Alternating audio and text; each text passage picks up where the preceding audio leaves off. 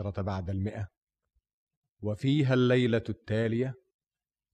اتخذ شهريار الملك مجلس الليلة الماضية. وفي نفسه من شهرزاد ما فيها. أيامها ولياليها. وأضاحيكها ومآسيها. وعوالم لا يصل الخيال إلى مداها. وأطياف يحسها. ولكنه لا يراها. وبينما هو في هذا التفكير دخلت عليه شهرزاد في مخمل من الحرير وكأنها أسطورة أو قصة مسطورة. فلما دخلت عليه تقدمت إليه وركعت بين يديه. فقام الملك إليها وأخذ بيديها وأقبل عليها. انهضي شهرزاد. مولاي. مثلك لا يركع للملوك يا شهرزاد. إن جمالك وحده سلطان دونه كل سلطان. كذا. أنت المرأة كلها يا شهرزاد. وأنت الرجل كله يا مولاي. آه ماذا تقولين يا شهرزاد؟ إنني إذا أحببت القمر فلا أطمع أن يحبني. ولكن القمر بين يديك يا مولاي. ولكني أخاف. أخاف أن يكون ذلك هو سلطاني عليك. آه يا شهرزاد وددت لو كنت ذلك الزبال الذي كبر عن الملك فصغرت أمامه الملوك. عم كركوب؟ وزوجته كركوبة. وتكونه يا مولاي؟ إذا كنتها يا شهرزاد. ويجمعنا كوخ صغير. في ذلك العالم الكبير. والحب والجمال. والفقر يا شهرزاد. كلا يا مولاي متى وجد الحب؟ قلت من الدنيا حاجة المحب وانحصرت في من يحب. فإذا صادف كل قلب هواه آه. فقد صادف كل ما يتمناه واستغنى عن كل ما في الحياة. وذلك هو الغنى كل الغنى يا مولاه. وقلباه شهرزاد إن ذلك الزبال لم يفارقني لحظة منذ عرفتني به في حديثك. إنني أعرفه جيدا إنه صديقي الذي لم يجمعني به زمان. إنه طراز فريد من الناس يا شهرزاد. أي ميزان توزن به أقدار الرجال؟ إنما لقيه ذلك الزبال ليس بأعجب مما صادفه الحمال على أي حال. أي حمال يا شهرزاد؟ حمال سيسين. وما هي سيسين يا شهرزاد؟ سيسين بلد من بلاد أشورين. وما هي أشورين يرحمك الله؟ أشورين كانت مملكة من الممالك الضخام وكان لها أيام وحوادث جسام. آه أهي قصة جديدة يا شهرزاد؟ إذا أراد مولاي. وطرباه وددت لو كان لي أكثر من سم. خذي بيدي يا شهرزاد إلى العالم المسحور إلى وادي الأحلام.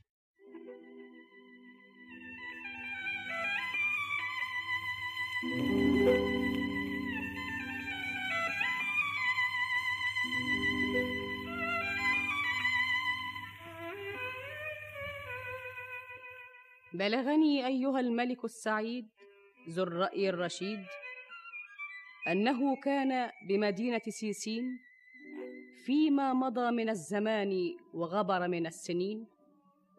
رجل حمال رقيق الحال كثير العيال قليل المال.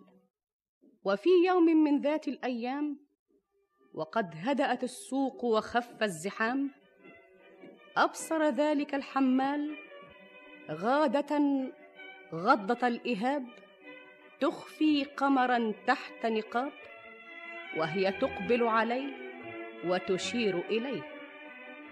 فتلفت الحمال يمينه ويساره ولكنها أعادت الإشارة. فتقدم الحمال منها وسألها عن حاجتها. فأشارت إلى قفص أمامها وأمرته أن يحمله ويسير وراءها. وشمر الحمال عن ذراعيه وشال القفص على كتفيه. وظل يسير حتى انتهى إلى قصر كبير. وعندئذ تقدمت ذات النقاب وطرقت على الباب. يا ياسمين. ياسمين. يا نسرين. جرى إيه يا منى أنت شغلتينا أنت غبتي علينا. اسكتي يا ستي ربنا رزقني بواحد شيال. خش يا راجل. بسم الله ما شاء الله. تبارك الخلاق فيما خلق. ادخل يا عم. اقفلي الباب يا منى تعالى يا عم. ما شاء الله كان. نزلي القفص من على إيده. ربنا يتمم على عبيده. أيوه. هنا اديله أجرته يا أختي. اديله أنت. خد يا راجل أنت. الله. إيه ده؟ أجرتك. ده, ده دينار دينار. اديله كمان دينار. خد يا راجل. الله الله الله. دينارين. قليلين. كمان. الظاهر عليه غلبان. إيه في إيه يا ياسمين؟ تبارك الله أحسن الخالقين. مفيش يا نسرين. الراجل الشيال ده اديناله دينارين. دينارين اتنين. ادوله كمان دينار.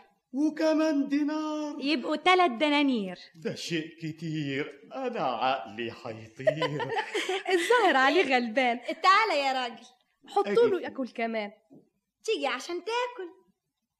أكل إيه؟ اللي ربنا يقسم بيه. قبل كل حاجة أنا عاوز أعرف أنا هنا إيه؟ قصدك إيه؟ بدي أعرف أنا هنا ضيف بتكرموه ولا واحد مسكين بتطلعوه؟ الاتنين لا أنا ما أقبلش إن أكون مسكين. إذا كنت ضيف عرس ولا سامعة يا ياسمين سامعة يا نسرين. اتفضل. ضيف أول. على الرأس والعين. آه. أنا ما أقبلش الإحسان. الإكرام معلش طب تعالى ما تطولش. أجي فين؟ هو الضيف ياكل لوحده. أمال عاوز إيه؟ الضيف ما ياكلش إلا مع صاحب البيت.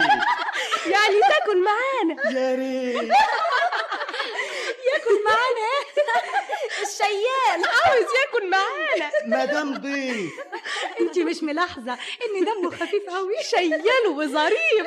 اتفضل يا حضرة الضيف اتفضل.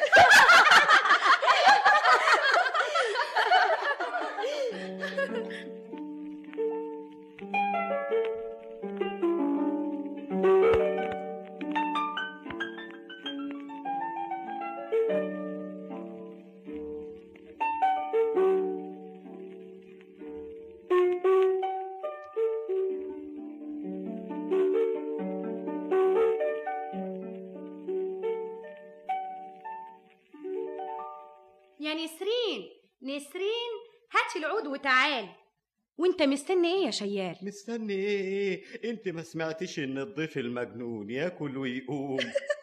انت ضيف ولا مقيم؟ يا نسرين نسرين انت وديتي الرق فين؟ تعالي شوفي حكاية الشيال ده أول. إيه يا راجل انت يا شيال؟ لسه في إيه؟ قولي بالك عليا يا ست الستات أنا شايف انكم تلات بنات زي الشربات. تبقوا محتاجين لواحد يأنسكم اياك تكون انت اللي عاوز تأنسنا إحنا كلنا سوا عيش وملح والعيش والملح له حق كده ولا لا؟ أنا شايفكم بتحضروا العود والرق اعملوا فيا اللي تعملوه أنا مش خارج من هنا مادام فيها حظ وغنى. وأنت تعرف في الغنى يا شيال أمال؟ تغني؟ لا. تضرب عود؟ لا تمسك الرق؟ برضه لا. أمال إيه اللي تعرفه في الغنى؟ أعرف اسمع تسمع؟ أسمع كويس. أنتوا بتضحكوا ليه؟ هي شوية لما الواحد يعرف يسمع. مش عيب لما الواحد ما يعرفش يغني. إنما يبقى عيب لما الواحد ما يعرفش يسمع. طب يا ريت الناس كلها تعرف تسمع. انت مش ملاحظة إن دمه خفيف؟ شيال وظريف. إيه رأيك؟ والله إيه اللي تشوفيه؟ اسمع يا راجل يا شيال. ها. أنت تعرف تقرأ؟ أعرف أقرأ.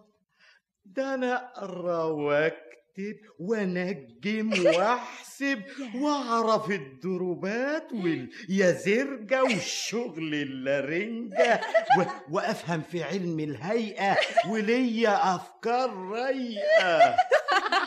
غيرش الزمن هو اللي حط عليا. طب ما دام كده شوف مكتوب وراك إيه. فين؟ فوق الباب. آه. من تدخل فيما لا يعنيه سمع ما لا يرضيه ده الشرط اللي بينا مهما شفت ما تسألش مهما سمعت ما تتكلمش. مفهوم؟ مفهوم. مهما شفت ما افتحش بقي. مهما سمعت برضه ما افتحش بقي. حس كده؟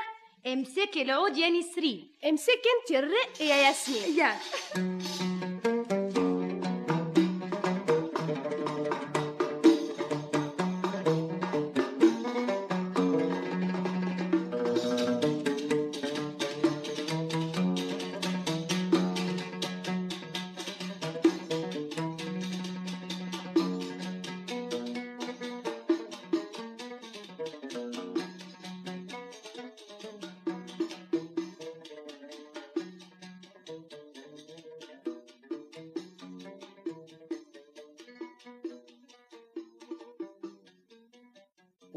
الحمال مقبلا عليهن يستمع إليهن وقد استخفه الطرب وزهاه مولاي.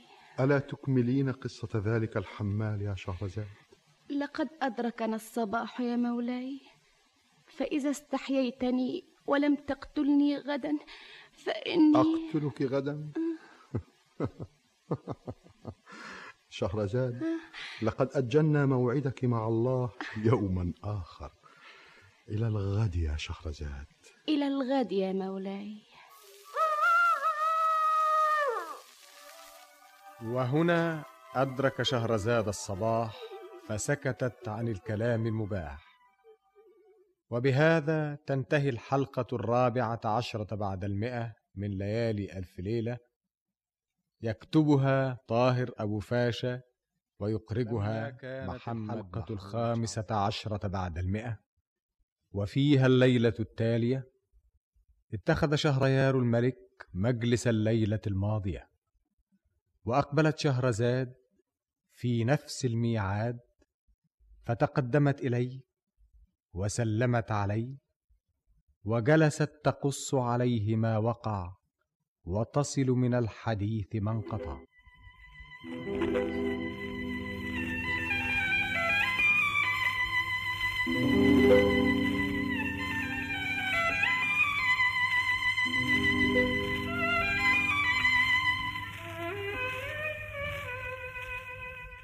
بلغني أيها الملك السعيد ذو الرأي الرشيد أن البنات الثلاث لما راين هذا الحمال يجيد الحديث ويحسن المقال وأنه ممن تغنيهم العبارة عن الإشارة استراحت البنات إليه وعرضن شروطهن عليه.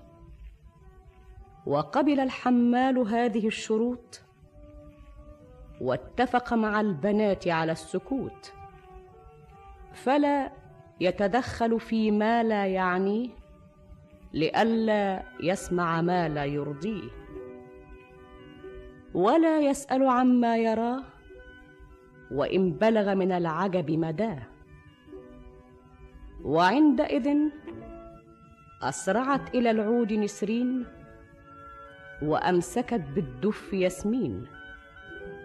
هذه تداعب الأوتار بريشة من ندار وتلك تنقر الدف نقرا يشتد ويخف. وتوافقت النغمات مع الضربات واشتبكت العواطف بأصوات المعازف.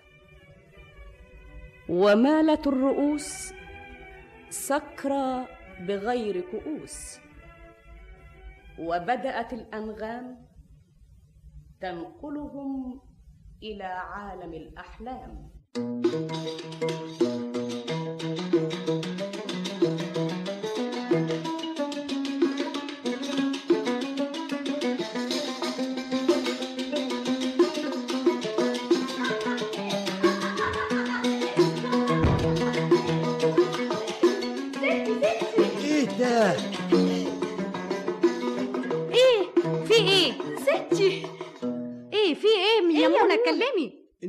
عندكوش حسن استماع ليه؟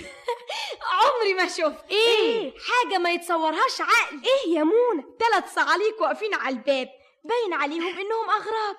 والعجيبة فيهم إن التلاتة عور. واللي أعجب إن كل واحد فيهم أعور شمال. التلاتة. التلاتة. عجيبة. واللي أعجب وأعجب إن التلاتة حالقين رأسهم وحالقين وشهم وحالقين حواجبهم. ودي إيه اللخبطة دي؟ حاجة تموت من الضحك. وعاوزين إيه؟ عاوزين يدخلوا. يدخلوا؟ روحي اطرديهم. روحي هاتيهم. إيه؟ انت بتقولي لها هاتيهم؟ نتفرج ونضحك عليهم. ده انت لو تشوفيهم. طب روحي هاتيهم. حالا. انت بتتصرفي كده ليه يا نسرين؟ ليه يا ياسمين؟ انت ناسية ولا إيه؟ ناسية إيه؟ كأننا الليلة مش هنعمل اللي علينا. إزاي؟ هو إحنا هنبيتهم؟ إحنا يا دوب نشوفهم وبعدين نخرجهم ثم دول أغراب ما ينخافش منهم. التلاتة الكرام. التحية والسلام. ما شاء الله ما شاء الله. أنتم إيه؟ جايين هنا ليه؟ إحنا ثلاثة أغراب. ملناش أهل ولا أصحاب.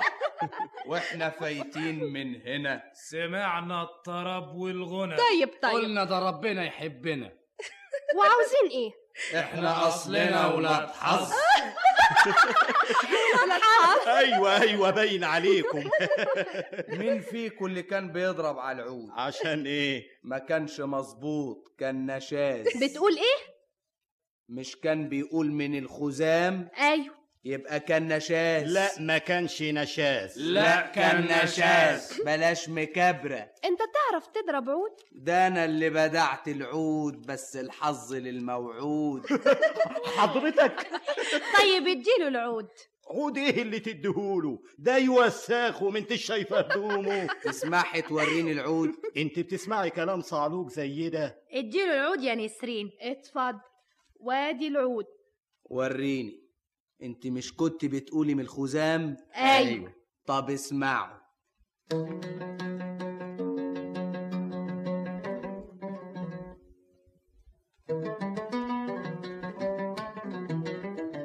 الله. ده بيلعب كويس كمان. اسمعوا مال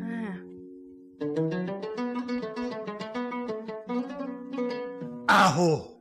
إيه؟ نشاز. لا. لا مش نشاز. انت مش واخد بالك؟ شوف.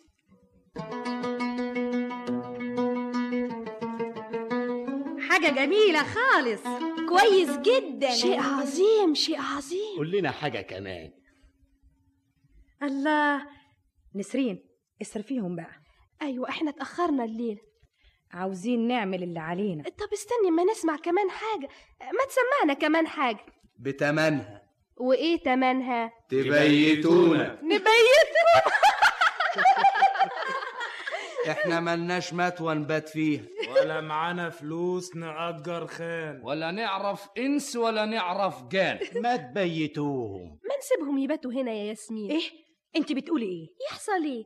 واللي علينا الليلة ما نعملوش. ما هم دول أغراب ما يفتنوش ولو شافوا ما يقولوش وناخد عليهم العهد كمان. وناخد عليهم العهد. اسمع يا راجل انت وهو. ها؟ أنتوا تعرفوا تقروا؟ ونكتب ونحسب. طب شوفوا مكتوب وراكوا إيه؟ فهم. فوق الباب. آه. من تدخل فيما لا يعنيه سمع. ما لا يرضيه إذا كنتوا عاوزين تباتوا هنا تباتوا بالشرط ده. يعني إذا شفتوا أي حاجة ما تسألوش. وإحنا نسأل ليه؟ وإذا سمعتوا أي حاجة ما تتكلموش. وإحنا نتكلم ليه؟ خلاص. ناوله العود. اتفضل العود. وضبي السفرة يا منى. بس بقى يا اخوانا روقونا. أيوة يا جماعة سمعونا.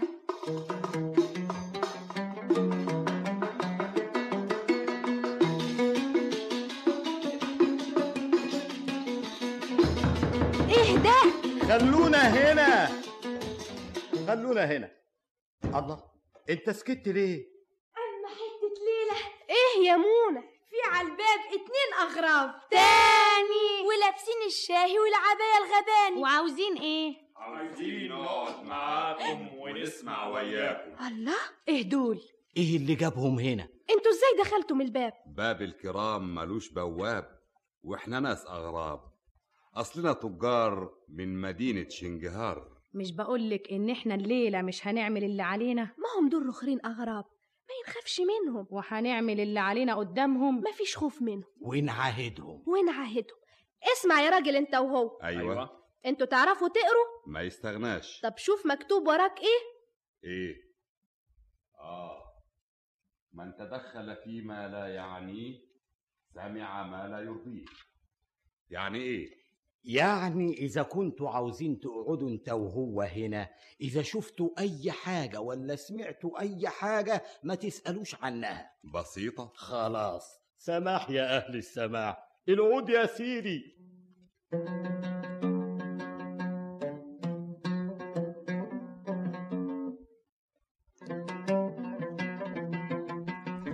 أنت مش ملاحظ التلاتة العور اللي قاعدين؟ بس يا مولانا أحسن يكشفونا. دي حكاية. اسكت يا مولانا.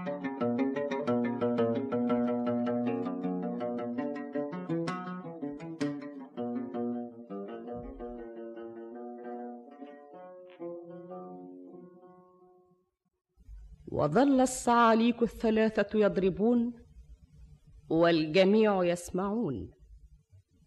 والبنات يرقصن على النغمات ويملن مع الضربات. أنذر من الأزهار وأصبح من النوار. والصعاليك أمامهن يفعلون مثلهن ويأخذون الرقص عنهن. والحمال يشير وهو من الطرب يكاد يطير. حتى أوفوا على الغاية وبلغوا من السرور النهاية.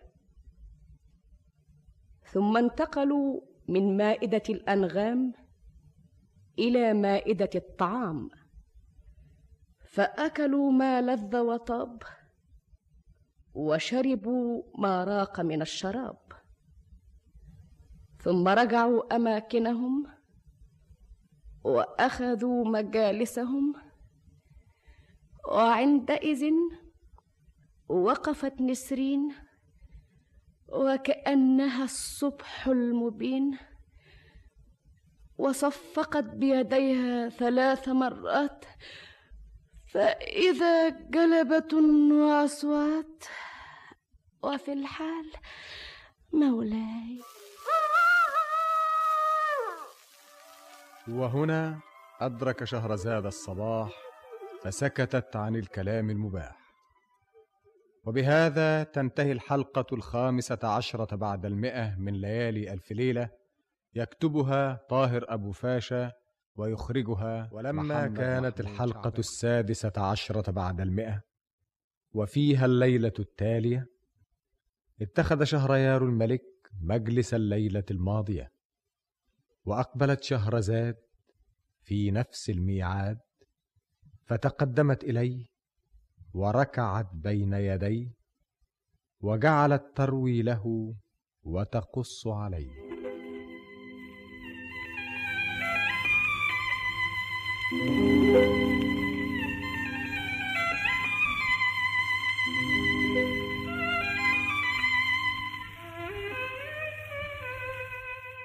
بلغني أيها الملك السعيد ذو الرأي الرشيد أن سلطان سيسين كان من عادته أن يتفقد شؤون رعيته. فيتنكر هو والوزير ويندسان بين الجماهير. وفي تلك الليلة تنكرا على هيئة تجار وزعما أنهما من مدينة شنجهار.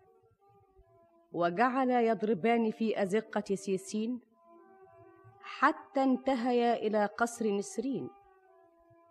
فإذا توقيع ملهم وضرب محكم وأصوات غناء كأنها صادرة من السماء. ولم يملك السلطان نفسه فتقدم من الأبواب وطرق الباب ووقف الوزير دونه حتى فتحت لهما مونة. وعلى هذه الصورة دخل السلطان قصر البنات ورأى ما فيه من المفارقات. ثلاث بنات كواعب كأنهن ثلاثة كواكب وثلاثة صعاليك كأنهم بيضة الديك. مشوهة وجوههم محلوقة شعورهم وقد عورت عيونهم وخفت أرواحهم وثقلت حلومهم. وفي هذا الجو المشحون وقفت نسرين وصفقت بيديها ثلاث مرات وإذا جلبة وأصوات. وفي الحال دخل سبعة من الرجال غلاظ شداد كأنهم شواظ من نار وفي أيديهم صياط وفي عيونهم إسرار. إحنا تحت أمرك يا مولاتي راحت لحظة السرور والهنا وجه وقت العذاب والألم. عشان تتنغص حياتي دخلوا عليا إخواتي. أنا مش فاهم جرى إيه هي اتغيرت ليه؟ توها بتضحك إيه اللي خلاها تبكي؟ إحنا مالنا يا مولانا. دول واخدين عهد علينا. أي حاجة تحصل ما نسألش عنها. إنما دي حاجة تحير. إيه حكاية التلاتة العور دول؟ وإيه حكاية إخواتها اللي بعدها تجيبهم؟ والسبع رجالة السود دول إيه؟ أنا مش فاهم الحكاية دي كلها ليه. أنتوا فاكرين العهد اللي بينا؟ فاكرين. اللي دلوقتي هتشوفوه ملناش شأن بيه ولا نسأل فيه. من تدخل فيما لا يعنيه سمع ما لا يرضيه خلاص دخلوا سونا وحون دخلوهم الاثنين يا منى منى خليهم يدخلوا سونا وحونة مولاتي سونا وحونة الله. هما دول سونا وحونة دول كلبتين يا مولانا. والكلاب دي بيعملوا فيها كده ليه؟ شوف شوف شوف. هاتوا سونا. نبدأ بسونا. فين الكرباج؟ الله هما هيجلدوها ولا إيه؟ هاتها هنا. وريني الكرباج.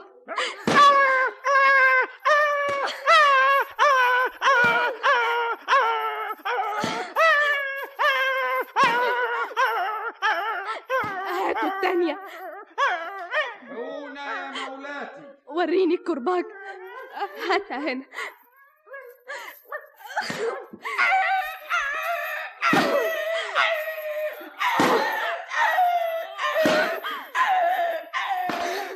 خلاص يا مولاتي. هاتوهم تاني. هات لي سونا أول. يا حبيبتي. يقطع ايدي ويقطع قلبي الله دي بتحضن الكلبة بتبوسها. بتمسح لها دموعها بمنديلها هاتوا التانية الله أمال كانت بتضربها ليه حاجة تجنن يا مولانا. أنا عارف ده إيه. التانية. حونة يا مولاتي هاتوها هنا يا حبيبتي. يا حبيبتي. أنا بجلدك بإيدي. يقطع إيدي ويقطع قلبي. منى منى خدوهم من قدامي. أكلوهم وشبعوهم وكرموهم أنا خلاص أنا هتجنن أنت خلاص عملتي اللي عليك يا أختي. قوم أنت بقى يا أختي. أعملي اللي عليكي فين العود؟ العود أهو. آه.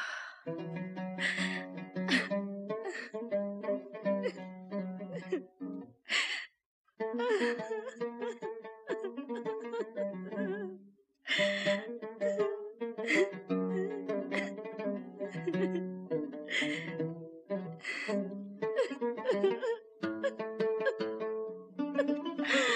غم إيه ده؟ عمالة تضرب بالعود وتعيط.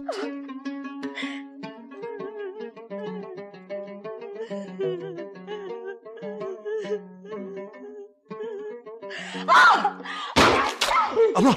الله! دي بتكسر العود! الله! دي شقت هدومها كمان شوف جسمها. ده باين عليه أثر ضرب وجلد. الحكاية دي أصلها إيه؟ ما تسأل التلاتة العور اللي قاعدين ساكتين دول. الحكاية دي إيه؟ والله ما أنا فاهم إيه. هو أنتوا ما أنتوش من هنا؟ ابدا.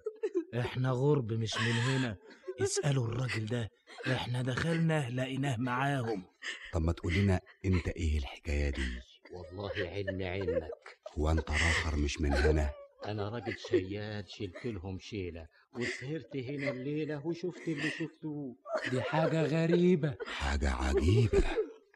ما تسألهم الحكاية دي أصلها إيه؟ وأنا أسألهم ليه؟ إحنا مالنا يا مولانا؟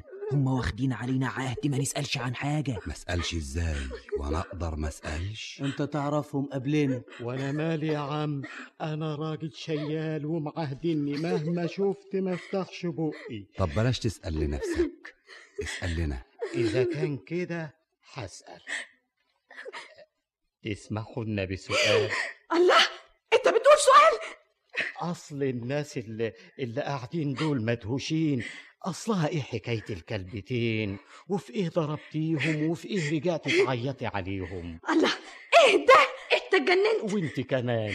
في إيه مسكت العود تضربي عليه وبعدين تكسريه؟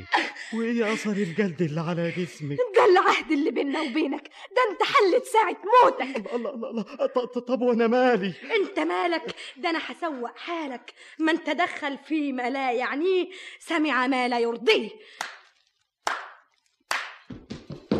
مولاتي. شيلوا الراجل الشيال من الدار يا للنار. اخوانا استنوا عليا أنا ما سألتش. الناس اللي قاعدين دول هم اللي وزوني أنا لا بسأل ولا عاوز أسأل. وأنتم بتسألوا ليه؟ يهمكم من الموضوع ده إيه؟ ما هذه حاجة تخلي عقل الواحد يطير. ده أنت اللي رقبتك هتطير. يا عبيد! مولاتي خدوهم! نقتلهم؟ قبل كل حاجة كتفهم. ما تكشف لهم يا مولانا عن حقيقتنا لحسن يطيروا رقبتنا. تعال هنا. أنا والله ما ليا ذنب. وأنا ماليش ذنب. ذنبي في رقبتك أنت يا وش النحس. اتأدب يا شيال انت عارف انت بتكلم مين؟ أيوه عارف إن إحنا تجار جايين من شنجهار. اعملي معروف يا ست الستات. اصفحي عننا غلطة وفلتت مننا. أنتوا مالكوش عهد. إذا كان ملناش عهد يبقى إيدك مننا والأرض. هو أنتوا هتناسبونا. إذا كنا كويسين صاحبونا. وإذا كنا وحشين سيبونا. ها آه، نصفى عنهم. بعد اللي جرى منهم. طب نسمع أول حكايتهم. واحد واحد. تعال انت يا راجل يا شيال إيه حكايتك؟ أنا حكايتي كلمة ونص. أنا راجل شيال وعندي عيال. جت منى وشيلتني الشيلة التقيلة وجيت عندكم أكرمتوني وسمعتوني وبسطتوني. يخلصكم بعد ما أعرفكم تقتلوني. ده أنا واكل معاكوا عيش وملح والعيش والملح له حق.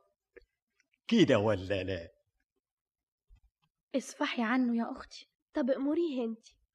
اسمع يا راجل.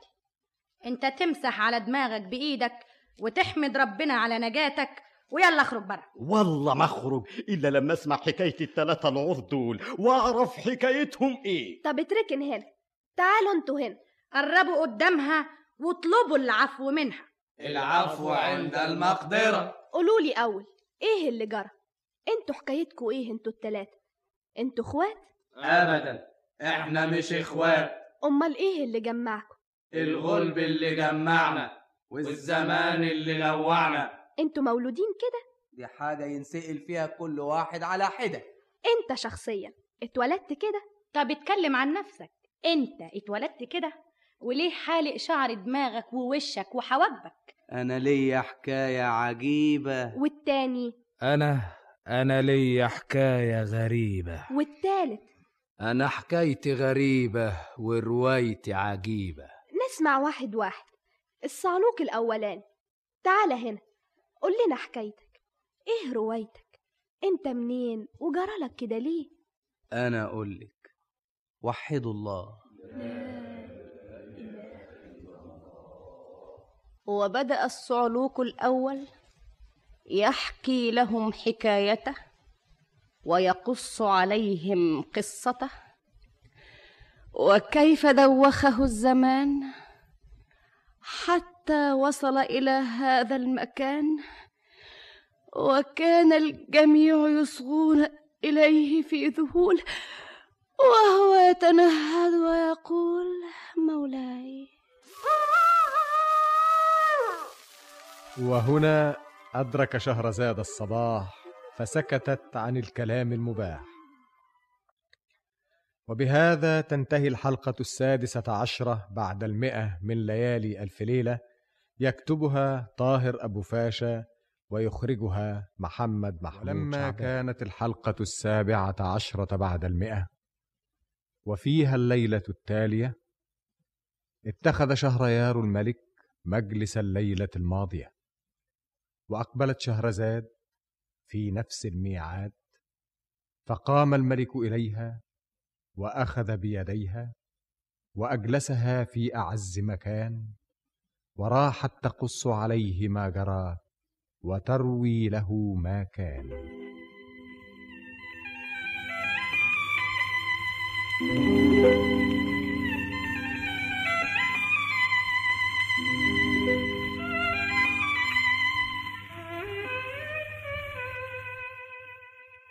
بلغني أيها الملك السعيد ذو الرأي الرشيد أن سلطان سيسين لما رأى ما فعلته نسرين وأختها ياسمين كاد يصعق مما رأى وغاب عقله ونأى ووسوس إلى الحمال أن يسأل البنات حتى تنكشف هذه الألغاز وتلك المعميات. وما كاد الحمال يتقدم بالسؤال حتى غضبت ياسمين وثارت نسرين وقالت لقد نقضتم العهد بيننا وتدخلتم في صميم شؤوننا. وسألتم عما لا يعنيكم وستسمعون ما لا يرضيكم وترون ما يؤذيكم. ثم صفقت ثلاث مرات وإذا الجلبة والأصوات. وفي الحال دخل سبعة الرجال فأمرتهم أن يوثقوا كتافهم قبل أن يضربوا أعناقهم. وعندئذ بكى الحمال وبكى الصعاليك الثلاثة ورجعوا على السلطان ووزيره بالملامة. كل هذا وهم لا يعرفون أنه السلطان صاحب الهيل والهيلمان والجنود والأعوان. وما زال الصعاليك والحمال يبكون وإلى البنات الثلاث يتشفعون. حتى رق لهم قلب ياسمين وتشفعت لهم عند أختها نسرين. فاشترطت لقبول العفو عنهم أن يتقدم كل واحد منهم فيقص عليها قصته. وكيف شوه سحنته؟ ومن عار له عينه الشمال؟ وكيف انتهت به الحال إلى هذه الحال؟ فتقدم الصعلوك الأول والسلطان يسمع ويتأمل وجعل يحكي حكايته ويقص قصته والجميع يصغون إليه في ذهول وهو يتنهد ويقول. آه. عيني اللي شفت بها دنيا العز يا عيني. راحت مع العز والأيام بتنعيني. أبكي على العز ولا أبكي على عيني؟ ما كانش على بالي كل اللي جرالي أولا أنت مين وجاي منين؟ وإيه اللي خلاك تحلق وشك كده؟ وإيه اللي عمل في عينك كده؟ أنا نشأت في العز والنعيم. أبويا كان ملك عظيم وعمي كان ملك عظيم. أبويا ملك على مدينة وعمي ملك على مدينة. أبويا خلف ولد. اللي هو أنت؟ اللي هو أنا. وعمي خلف ولد. إحنا الاتنين اتولدنا في يوم واحد. وتربينا على الغالي. وبنولي قصر عالي. وغويت الركوب والصيد. كل يوم اخد الرجال والعبيد واطلع اصيد اشتهرت بين الرجال بضرب السهم والنبال لدرجة إني كنت أضرب على الصوت أصيب. السهم بتاعي عمره ما كان يخيب. آه كل شيء نصيب. وبعدين؟ وبعدين؟ فضلت على العز أيام وسنين لحد ما جه اليوم الأغبر. وخدت أصحابي ومعانا العسكر وطلع معانا الوزير الأكبر وخرجنا نصطاد زي المعتاد. وبعد ما اصطادنا الغزلان قالوا نتراهن نعمل رهان. مين اللي يصيب النشان؟ لمستها. ما جاتش فيها. طيب شايفين الغزالة اللي هناك دي؟ فين؟ فين؟ فين؟ أهي. آه. اللي يوقعها من أول سهم ياخد السيف ده. أنا يا أمير. اضرب. شوف ما لمستهاش ما وقعهاش. سهمك طاش ما عرفتش تلطش السيف يا جميل. طيب حاجة تانية. أنا هحدف الزلطة دي بآخر قوتي. اللي يوقعها بالسهم بتاعه أديه الجواد الأدهم. إيه مفيش واحد عايز يشوف نفسه؟ أنا يا أمير. أنت يا كشمير؟ كشمير. هيسب مش هيسب بس. وادي الزلطة أنت مستعد؟ مستعد. أحدف. احدف. أديني أهو ما لمسهاش سهمك طاش. ما عرفتش تلطش الجواد يا جميل. شايفين الوزير واقف فين؟ واقف بعيد. ده صقر اللي في ايده في إيده ده إيه؟ ولا إيه؟ أيوه. ماسك صقر. مين يقدر يوقع الصقر من إيد الوزير؟ ياه. ولما يجي السهم في الوزير. مين يقدر يعملها؟ محدش يقدر على دي إلا أنت يا مولانا الأمير. الأمير في النشان مالوش نظير. إذا كان بيضرب على الصوت يوقع الطير. أنا وقع الصقر من إيده. الوزير هيجي يبص يجد الصقر وقع. شوفوا. الله دي جت في الوزير. الوزير الأكبر. الوزير وقع. الله مات. إيه اللي حصل من ابني؟ دي عيني راحت فيها يا مولانا. وإيه يعني؟ أنا مش فاهم بني آدم طمع ليه أنت مش لك عينتين؟ ما راحت بينهم عين. وفاضل لك عين. مش تقدر تشوف بيها ولا ما تقدرش تشوف؟ اتكلم. أشوف. يعني ما فقدتش حاسة الشوف. وكمان أنا ما كنتش أقصد يا والدي. اسكت أنت يا حابي أنا بعدين ليا معاك حساب. أنا هعلمك إزاي ضرب النشاب. إزاي يا ولد أنت ما توقعش الصقر من إيده وتخلي السهم يجي في عينه؟ ده ده غصب عني. ما هو ده اللي مجنني. لو كنت تعمدت إنك تصيبه وتجيب السهم في عينه كان دل على إنك تعرف تنشن. دي حاجة تجنن. أنت ما عندكش بعد نظر. حسن تقدير ما تقدرش تفرق بين الصقر وبين عين الوزير. أنا أنا والله أنت محكوم عليك. يحرم الأمير حابي من الصيد لمدة شهر. عقابا له على عدم إصابته الصقر. ابويا ابويا أنا حكمت. وأنت يا حضرة الوزير شكوتك إيه من الأمير؟ كنت بتقول إيه؟ وأنا هقول إيه اللي حصل حصل. وإيه يعني اللي حصل؟ اللي انكسر ما عادش ينجبر واللي راح. وأنت راح منك إيه؟ هو في حاجة أغلى من العين عجايب والله العظيم. مادام ما قلعلكش الاتنين قلعلك عين وساب لك عين. ولما العين التانية تروح. تبقى في السعادة لك حق تتكلم وتفتح بقك. لكن دلوقتي بتتكلم عن إيه؟ عاوز تقول إيه؟ آه, آه صحيح هقول إيه؟ إيه يعني لما عيني تروح؟ أنهين اللي توجع. عينك لما تطلع ولا الناس لما تلسن ويقولوا الأمير ما يعرفش ينشن. ما هو كونه ما يعرفش ينشن دي طلعت من عيني. حاجة تعكنن. وتخلي الواحد يتجنن. ومين يعرف؟ يمكن ابني مظلوم. يمكن انت اللي هزيت دماغك وخليت السهم يجي في عينك. مش بعيد. وابقى عاقبت حاري من غير ذنب المسكين. أنا والله ما ليا ذنب. اسكت. يعني أقوم دلوقتي أقطع لك رقبة الوزير؟ معلش يا مولانا كفاية الحكم اللي حكمته على الأمير ما تقطعلوش رقبة الوزير. أنا هسامحه بس عشان خاطرك. لو ما كانش عشان خاطرك كنت قطعت له رقبتك. أبويا. أسكت بقى احمد ربنا اللي سامحك. لو ما كانش عشان خاطري كان قطع لك رقبتي. معلوم. أنا ما أحبش الولد المايع. تأكد يا حضرة الوزير إنه لولا شفاعتك أنا كنت قطعت له رقبتك ولعنت له سنسفيل اهلك وقليل ما كنتش تتعذرن على الأمير وتروح قاتل له كل قرايب الوزير غيرش أنت عامل خاطر لعبدك الوزير. خلاص إذا كنت تضمنه. أضمنه؟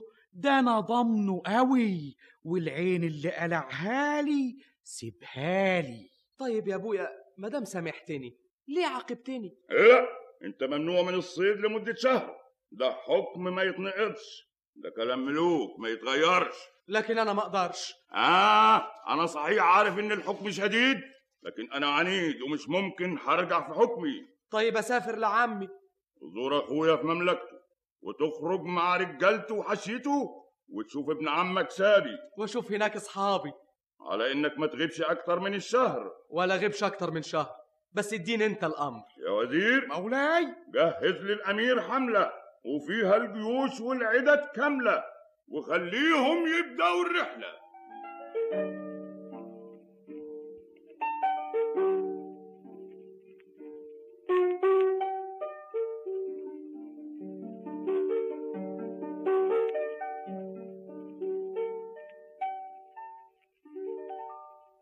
حابي عمي! إزيك يا ابني؟ وإزاي أبوك؟ أخويا. الله يسلمك. بخير. الحمد لله. طيب ليه ما بعتولناش مرسال عشان نستقبلك بالرجال؟ سابي سابي. ساب أهو. تعال سلم على ابن عمك حابي. آه، بقالكوا قد إيه ما شفتوش بعض؟ بقالنا سنين أهو. حابي. سابي. إزيك يا حابي؟ إزيك أنت يا سابي؟ ما أنتوا مولودين في شهر واحد وفي يوم واحد. ده إحنا لحم ودم. ده أنتوا ولاد عم من أب وأم. يلا يا سابي خليهم ينزلوا ابن عمك في قصر المرمر. وليه قصر المرمر؟ أنا هاخده في القصر معايا. نسأل حابي. آه، أصلي عاوزك في موضوع مهم يا حابي. خلاص أروح مع سابي. طب بس سيب إيدي أنا ماشي معاك. أنتوا وراكوا إيه؟ إحنا مش هنغيب. مسافة ما تفرضوا البساط وتمدوا الصناع ورحب الملك بابن أخيه ولقي حابي أباه فيه وغمره بحبه ونال إكرامه فطابت له الإقامة. ولكنه لاحظ على ابن عمه أشياء كانت تستغلق على فهمه إلى أن كان يوم من ذات الأيام مولاي. وهنا أدرك شهرزاد الصباح فسكتت عن الكلام المباح. وبهذا تنتهي الحلقة السابعة عشرة بعد المئة من ليالي ألف ليلة يكتبها طاهر أبو فاشا ويخرجها محمد لما كانت الحلقة الثامنة عشرة بعد المئة. وفيها الليلة التالية اتخذ شهريار الملك مجلس الليلة الماضية وأقبلت شهرزاد في نفس الميعاد فسلمت عليه وركعت بين يديه وجعلت تقص عليه ما وقع وتصل من الحديث ما انقطع.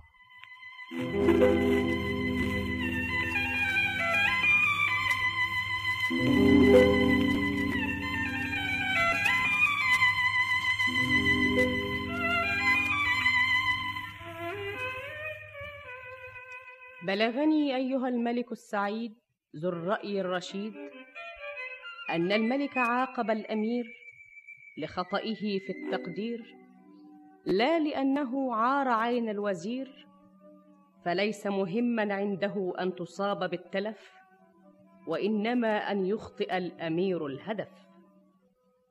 وأراد الأمير أن يتخلص من عقوبة أبيه ويعود للصيد الذي يستهويه فطلب السفر لزيارة عمه في مملكته حتى تنتهي مدة عقوبته.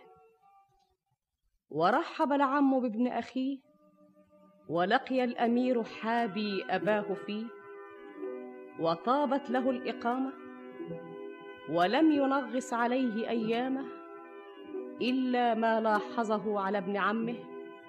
من أمور كانت تستغلق على فهمه. إلى أن كان يوم من ذات الأيام وقد اجتمعا على بساط المدام. معلش معلش شر وزال. لولا الكسورة ما كانت الفخورة بس جت على هدومك وعبايتك يا سيدي فدا سلامتك. اشرب كمان. أنا خلاص. إيه سكران؟ أيوة سكران.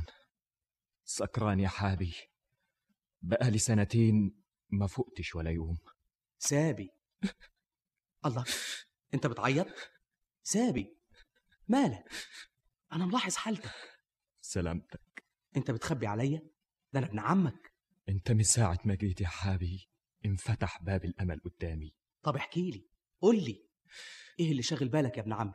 أنت الوحيد اللي تقدر تساعدني. طب بس قول لي. انت عاوز تساعدني ولا عاوز تسمع مني؟ طبعا عايز أساعدك. هي دي عايزة سؤال يا سابي. طب احلف لي يا حابي. احلف لك على إيه؟ إنك تعمل اللي أقول لك عليه. إذا كان شيء أقدر عليه أنا هتأخر ليه؟ طب احلف لي يا حابي. احلف لك على إيه بس يا سابي؟ تحلف لي إنك تعمل اللي أقول لك عليه. ما قلت لك إذا كان في مقدرتي. أنا هتأخر ليه؟ هو في مقدرتك ولا حدش يقدر يعمله غيرك. خلاص تقدر تعتبره في جيبك. طب احلف لي. طب مش تقول لي؟ لا. إذا كنت عاوز تساعدني ما تسألنيش عليه ولا تقول لي إيه. طب يمكن ما أقدرش عليه. لو ما كنتش تقدر عليه ما كنتش قلت لك عليه. حابي ساعدني انقذني. أنا تحت أمرك يا ابن عمي. أحلف. أحلف على إيه؟ إنك تعمل اللي أقول لك عليه من غير ما تسأل ده إيه ولا ده إيه. أحلف لك بإيه؟ أحلف لي بالنار اللي كلمت ربها. أحلف لي بالكواكب اللي يعرف عدها. أحلف لي على القرابين اللي سايل دمها. أحلف لي يا حابي. إيدك يا سابي. إيدك يا ابن عمي. أحلف لك بالنار والكواكب والقربان. إنك تعمل اللي أقول لك عليه. إني أعمل اللي تقول لي عليه. من غير ما تسألني ده إيه؟ من غير ما اسالك ده إيه؟ أنا متشكر يا ابن عمي. خلاص بقى قول لي. أقول لك إيه؟ إحنا مش متعهدين إنك ما تسألنيش. أيوه صحيح. ما تأخذنيش. بس أنا مستعد. إيه اللي أنت عايزه مني؟ الليلة هتعرف إيه اللي أنا عاوزه منك. إحنا ميعادنا بالليل. ما ترتبطش الليلة بمواعيد. أنا هقوم دلوقتي. أنا هرجع لك تاني بعد ما أكون وضبت حالي.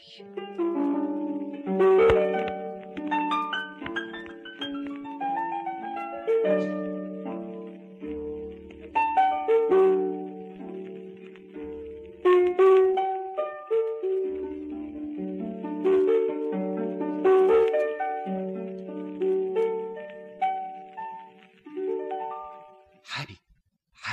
مين؟ الله مين؟ ما تخافش يا حابي أنا ابن عمك سابي. أنت جيت؟ بس وطي صوتك. إيه؟ تعال معايا. على فين؟ اليمين اللي بيني وبينك ما تسألش عن أي حاجة تشوفها بعينك. وإيه القفه اللي أنت شايلها دي؟ طيب بس مت امشي ورايا. وإيه زمزمية المية دي؟ هو إحنا إيه مسافرين؟ إحنا هنروح أبعد مكان في الدنيا. ياه! وأبعد مكان في الدنيا ده يبقى فين؟ بيننا وبينه خطوتين. إيه؟ أبعد مكان في الدنيا بيننا وبينه خطوتين. والواحد يوصل له في غمضة عين. لا ده أنت بتتكلم كلام مجانين. الله أنت داخل هنا ليه؟ إحنا وصلنا. دي الجبانة. أيوه الجبانة. وأدي الأموات. أبعد مكان عن الدنيا بيننا وبينه خطوتين والواحد يوصل له في غمضة عين. دي الدنيا ضلمة. الظلام سترة. بين القبور والدنيا ليل. أنت قصدك إيه؟ جايبنا هنا ليه؟ العهد اللي بينا إنك تعمل اللي تسمعه. ما تسألش على اللي تعمله. الجو رهيب والصمت اللي قدامي له ضجة في وداني. آه ياني الموت السكون والليل. الله الله. شبح شبح واقف جنب المقبرة اللي هناك. اقفل بقك. ما تسألش ولا سؤال. ده أنا جسمي شال. تعالى يا حبيبي. دي واقفة جنب المقبرة. الله الله. أنت رايح عليها؟ ما تسألش ليه. إحنا خلاص. انت عارف القفة دي فيها إيه؟ وأنا منين أعرف فيها إيه؟ القفة دي فيها جبس. إيه؟ بتقول إيه؟ بقول لك القفة دي فيها جبس. والجبس ده جايبه ليه؟ عشان تعجنه بالمية اللي في الزمزمية. ولا أنا فاهم حاجة. كل اللي عاوزه منك دلوقت إنك تفتح التربة دي. وتفتح التربة دي ليه؟ قلت ما تسألش ليه. طب وبعد ما تفتح التربة؟ البنت اللي قاعدة قدامك دي.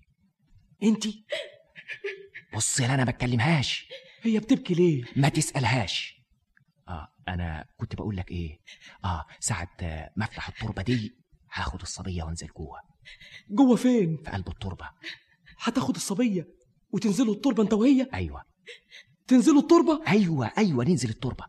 وتنزلوا التربة ليه؟ تعملوا فيها إيه؟ قلت لك مية مرة ما تسألش ليه. بعد ما ننزل التربة أنا والصبية ونبقى جوه تعجن الجبس ده بالمية اللي في الزمزمية وتسد التربة تاني بالحجارة وتهيل عليها التراب عشان ما تسيبش إشارة ولا يبقى في أمارة. أنت بتقول إيه يا سابي؟ أدفنكم بإيديا؟ ده أنتوا تدخلوا جوه. مالكش شأن باللي جوه. أنا ما أقدرش يا سابي.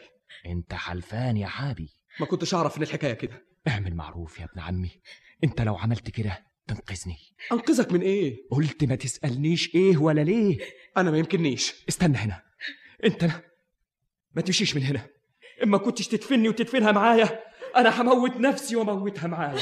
طيب طيب. بس سيب الخنجر ده. افحر التربة. أفحرها؟ أفحرها؟ فين الفاس؟ قدامك أهو. شيل الحجارة. تعالي. سابي سابي. ما تبكيش يا حابي. خد. إيه ده؟ ده الخاتم بتاعي. تذكار مني. المسألة دي سر بيني وبينك. ما تقولوش لأبويا ولا لعمي. راجع عقلك يا ابن عمي. ما تزودش همي. تعال انتي هات إيدك. الوداع يا ابن عمي. سابي. الوداع. سابي. سابي. بعد ما تسد التربة بالجبس والحجارة ما تسيبش عندها إشارة. ما تنساش تهيل التراب عليها عشان ما تتعرفش من التراب اللي حواليها.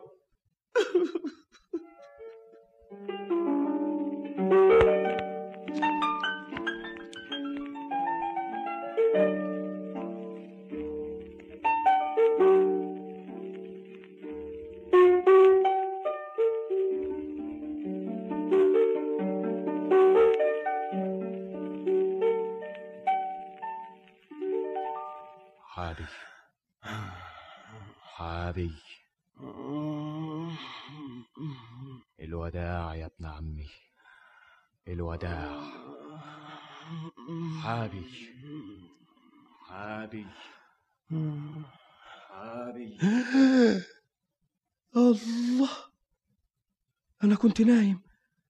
كنت بحلم. الحمد لله. ده كان حلم فظيع. أيوه أنا كنت بحلم. هي دي تحصل. الحمد لله اللي كنت بحلم.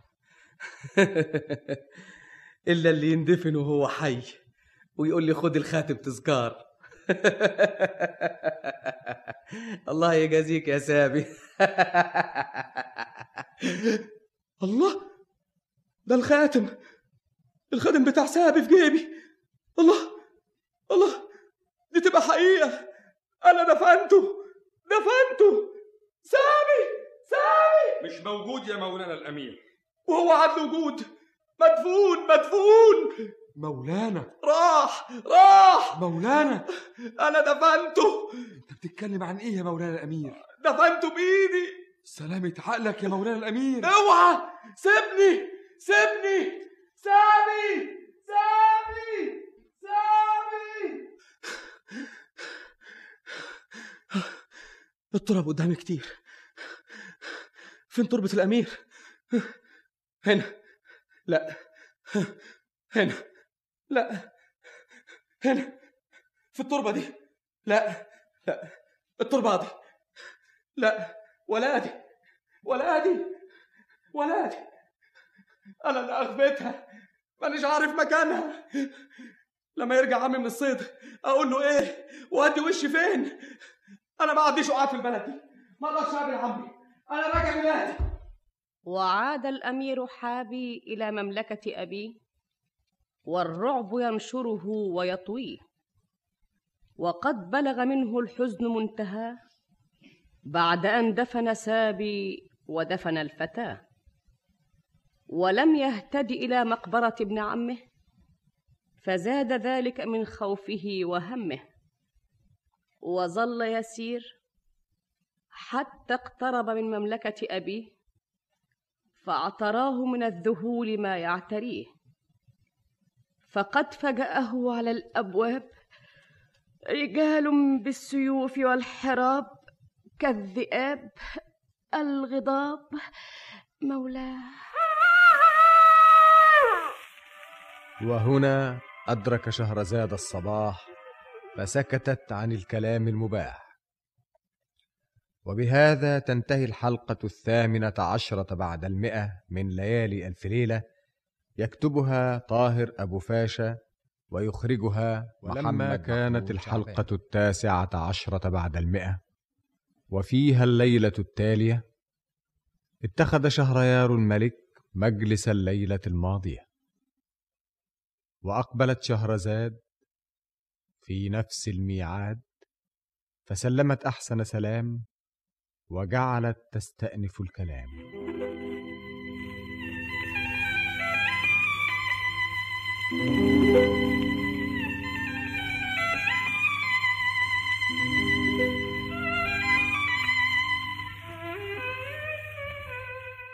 بلغني أيها الملك السعيد ذو الرأي الرشيد أن الأمير حابي لما صحى من نومه ولم يجد الوجه الذي يقابل به عمه بعد أن وأد ابنه ولم يجد أمامه من سبيل غير الرحيل.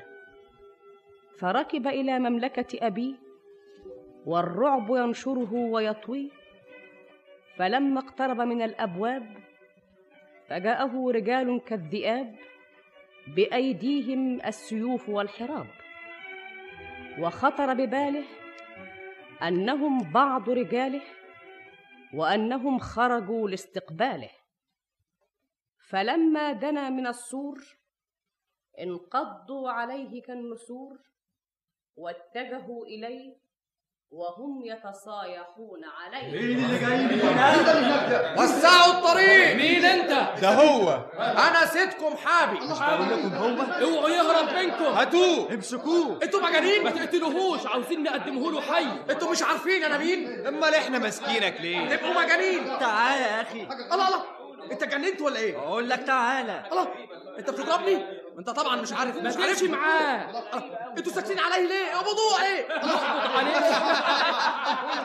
أنا سيدكم الامير حابي. انت ما بقتش سيدنا. إيه؟ إحنا بقينا اسيادك. قطع لسانك. أنا هوريك مقامك. أنا هقول للملك. الملك هو اللي بعتنا نقبض عليك. وقال لكم تعملوا كده فيا؟ طب بس اما اقابله. أنا هوريكم يا كلاب. الكلاب قتلت الديب يا امير. اخرس أخرس أنت يا مولانا. أنتوا بتضحكوا ولا إيه؟ ما تقبضوا عليه. كل ده هيوصل لابويا. أبوك ما عادش يوصل له حاجة. أنا بنفسي هقول له. تقول له فين؟ ما هو ما يعرفش. أعرف إيه؟ لو كان يعرف ما كانش جه. الله أنتوا بتقولوا إيه؟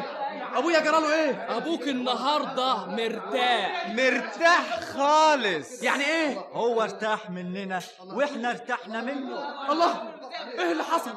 إيه اللي جرى للدنيا؟ الوزير الأكبر قام على أبوك قتل. قتلوه. وخد التاج من على جبينه والصولجان من يمينه. الوزير. اللي قلعت له عينه. اللي قلعت له عينه. وعايزين مني إيه دلوقتي؟ عايزين نقدمك للسلطان الجديد. طب اسمعوا يا إخوانا. أنتوا كنتوا من رجالتنا. ده إحنا كنا عبيد وربنا عتقنا. طب اعملوا معروف سيبوني نسيبك بيقول سيبوه هتروح فين؟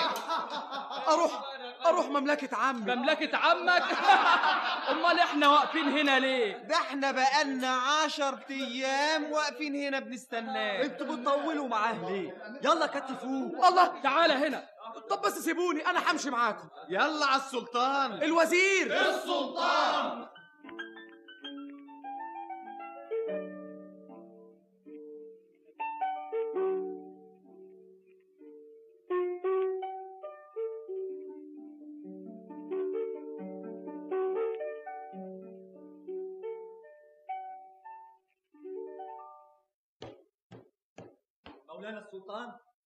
الأسير. هاتوه دخلوا الأسير. تعال هنا.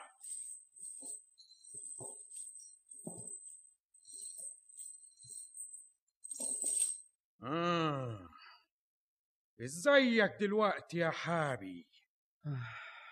كنت في حال وصبحت في حال والدنيا أحوال. دلوقتي عرفت إن الدنيا أحوال يا حابي؟ الزمان اللي غدر بي هو اللي رباني. ولسه بتعرف تضرب بالسهم يا حابي؟ سهم الزمان اللي رماني. انت يا وزير السلطان يا حقير! ما تتغرش بالسلطان. السلطان للي في إيده السلطان. انت أمنت غدرات الزمان؟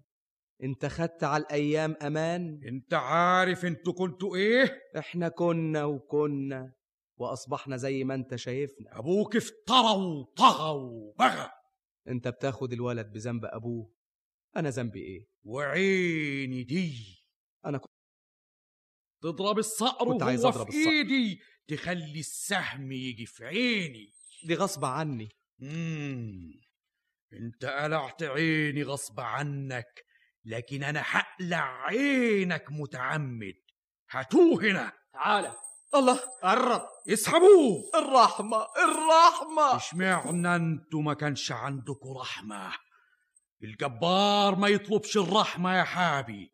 أبوك كان جبار ما يرحمش وإنت كنت مدلع ما تربيتش. الزمان رباني. بعد ما قلعت لي عيني. أنا ما كنتش متعمد. لكن أنا هقلع لك عينك متعمد. خد! العين بالعين والبادي أظلم. يا خواص مولاي خدوه واطلعوا فوق الجبل قطعوه وسيبوه للوحوش ياكلوه.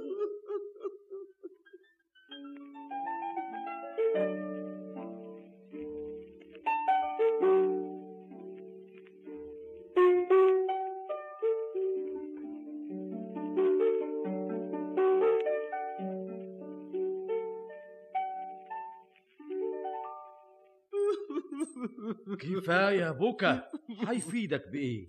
أنت عاوزني أشيلك ما تمشي معايا. حاضر. أمشي معاك. أنت خايف من الموت؟ هو في بعد كده موت. الجبل ده ياما شفنا فيه أيام. كل واحد له أيام. شوف الدنيا. اخص عليك يا دنيا. أنت هتقعد تنكد عليا. مد شوية. أنت ما تعلمش بيا. دموعك دي بتأثر فيا. برضه مهما كان. انت إنسان. انت مالكش أولاد. أنا قاطع الخلف والذرية لكن حالتك دي صعبانة عليا. اسمع يا ابني أنا حكرمك. بعد ما أقتلك حدفنك هم يعني حيسألوا الوحوش إن كانت أكلتك. ربنا يكرمك. لا طمن قلبك. الوحوش مش هتاكلك. أنا هقطع رقبتك بس. مبسوط يا عم؟ أيوه مبسوط. عشان ما تدعيش عليا وأنت بتموت. كل شيء بيفوت. السلاسل اللي في إيديك تقيلة عليك؟ ما هياش أتقل من الموت. إذا كنت خايف من الذبح أنا أقدر أخنقك. لو كنت أعرف إنك جدع طيب كده كنت جبت لك سم معايا وعملت لك كاس. الموت بالسيف زي الموت بالكاس. تعال هنا. تحب أدفنك فين مطرح ما يعجبك أنا رايح أدفنك. طيب قول لي الموتة اللي نفسك فيها وأنا موتها لك. وأنت يعني ضروري تموتني. ما هو ما كنتش أنا أقتلك السلطان يقتلني. وش عرف السلطان يا قواص إيه، يمكن يقولوا له الناس. وفين هم الناس؟ ده أنا وأنت وربنا. ولما حد يشوفك هنا. وأنا عند شبر هنا. أنت لو عفيت عني وسبتني هروح آخر الدنيا انفد بعمري وابدأ حياة تانية. وأعيش غريب. لا أهل ولا قريب لا أعرف حد ولا حد يعرفني ولا أسأل على حد ولا حد يسأل عني. اسمع يا حابي لو فكيت السلاسل دول وسبتك. أنت زي ما أنت شايف ما أقدرش أكافئك. ربنا مطلع عليا وعليك وهو اللي هيجازيني ويجازيك. حابي أنا حسيبك لوجه الله. لسه في العمر بقية ربنا هو اللي نجاك. بس من السعادي ما تشبرش الناحية دي. وادي السلاسل.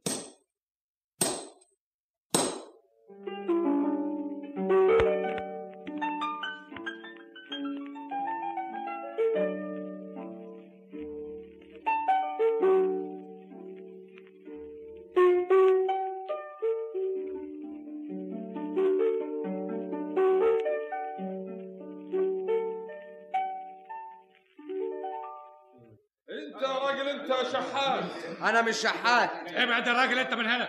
اوعى ما تحوشنيش انت ليه ما بتختشيش الله حاسب ما تضربنيش. سيبه سيبه. أنتوا مش عارفين أنا مين؟ مين؟ أنا الأمير حابي. وعاوز إيه يا مولانا الأمير؟ عايز أدخل أقابل عم الملك. يا عم. يا فارس شيل الراجل المجنون ده من هنا. تعال هنا. أنا مش مجنون. أنا الأمير. أنا حابي. شيلوه من شيلوه من هنا. ما تخلوش يزعق تحت الشباك كده. قرب يا أخي. سيبوني. الله أنا حابي. أنا الأمير حابي. مين اللي بيزعق وبيقول حابي حابي؟ ده واحد شحات فين هو؟ تعالى يا راجل انت سيبوه. بيزعق تحت شباك مولانا. مولانا سمع صوت وبعتني أجيب. تعالى يا راجل أنت معايا. الملك بعت له؟ أنا عايز أقابل الملك. أنت هتقابله تعال. عساكر ما بيفهموش. بس وطي صوتك. أحسن داخلين على مولانا. عمي. اسكت يا مجنون. أنا الأمير حابي بص. خليك هنا أما أخد لك الإذن. إذن إيه؟ الراجل الشحات. تعال يا راجل أنت. أنت كنت بتقول حابي ليه؟ أنت مش عارفني. بص لي كويس يا عمي. حابي. أيوه يا عمي. أنت عامل كده ليه؟ أنت جرالك إيه؟ عينك مالها وهدومك كده ليه؟ الدنيا جرى فيها إيه؟ كلمني طمني. عمي. إيه اللي حصل يا ابني؟ بعد العز والهنا الزمان زلنا. حابي أنت هتجنني احكي لي يا ابني إيه اللي جرى أحكي لك يا عمي. وجعل حابي يحكي لعمه. ما جرى لأبيه في قومه؟ فلما سمع الملك كلام ابن أخيه وكيف غدر الزمان بأبيه؟ اعتراه الذهول ورفع مولاي وهنا أدرك شهرزاد الصباح فسكتت عن الكلام المباح. وبهذا تنتهي الحلقة التاسعة عشرة بعد المئة من ليالي ألف ليلة. يكتبها طاهر أبو فاشا ويخرجها ولما كانت الحلقة العشرون بعد المئة. وفيها الليلة التالية. اتخذ شهريار الملك مجلس الليلة الماضية. وأقبلت شهرزاد في نفس الميعاد. فتقدمت إليه وسلمت عليه. وجعلت تقص عليه ما وقع وتصل من الحديث ما انقطع.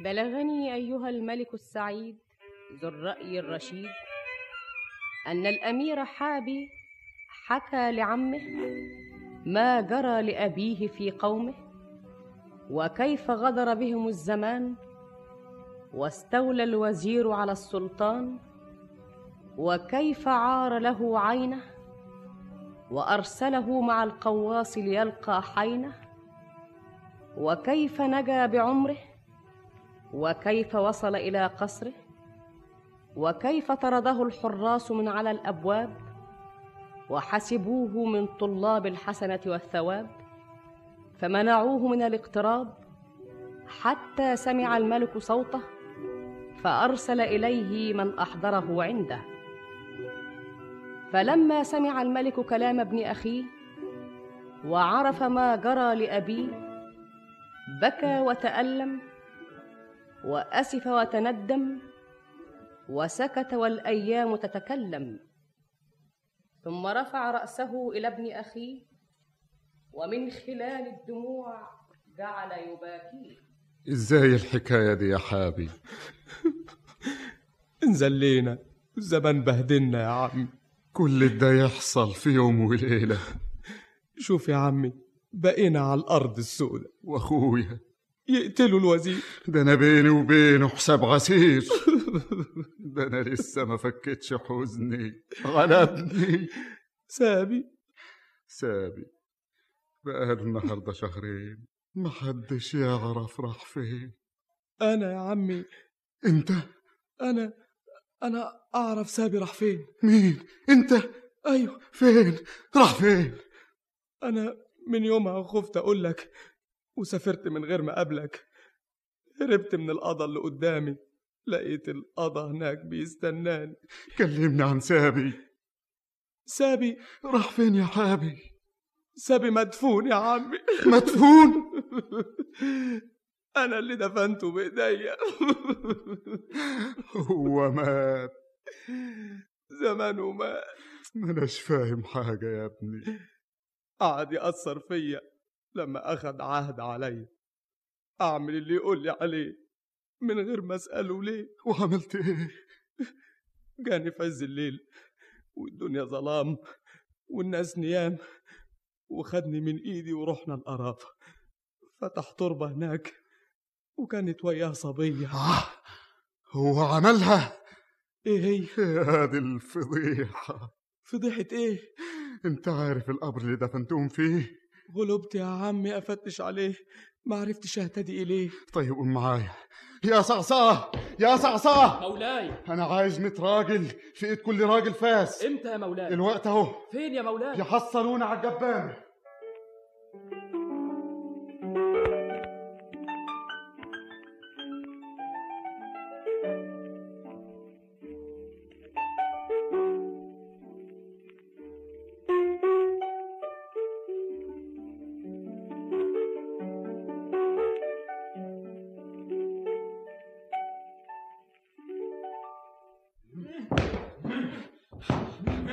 لقينا القبر اللي مقفول بالجبس يا مولانا. فين؟ فين؟ أهو. أيوه هو بالظبط. يا صعصعة مولاي. خلاص خلي الرجالة يبطلوا تفتيش. القبر اللي إحنا عايزينه الأناة. خلاص بطلوا نبش في القبور. بطلوا نبش في القبور. يلا خد رجالتك انت يا صعصعة وسيبونا لوحدنا. آه تعال انت معايا يا حابي. عنك انت يا عمي. أنا أرفع الحجارة. هي دي التربة. بقفلة إيدي. وادي الحجر الكبير. شيل ده آخر يا حابي. التربة اتفتحت يا عمي. استنى أنت يا ابني. اسندني يا حابي يا ابني. الله أنت هتعمل إيه؟ هنزل وياك يا عمي. ما تخليك أنت يا ابني. أنا ما سيبكش تنزل مقبرة لوحدك. الله يرضى عليك يا حابي. هات إيدك يا ابني. عمي! هات إيدك يا حابي. امسك فيا. أنا ماني شايف في العتمة. أنا جايب معايا شمعة. ومعاك زناد يا عمي؟ وفتيل آه، استنى اما نشعل الفتيل هات أمسك أنا الشمع ياه ده طريق قدامنا.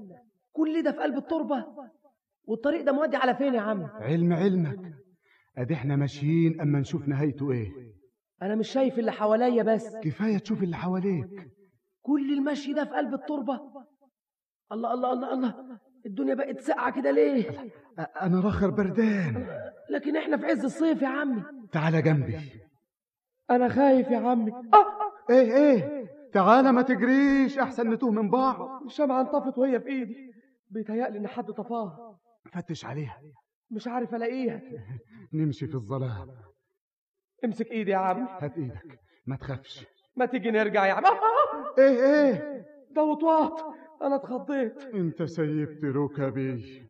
الله ده إحنا وصلنا للآخر. أمال فين سابي؟ قدام الحيطة مقفولة. الله ده خشب. حيطة خشب؟ دي مش حيطة ده الصوت مجوف. اسمع.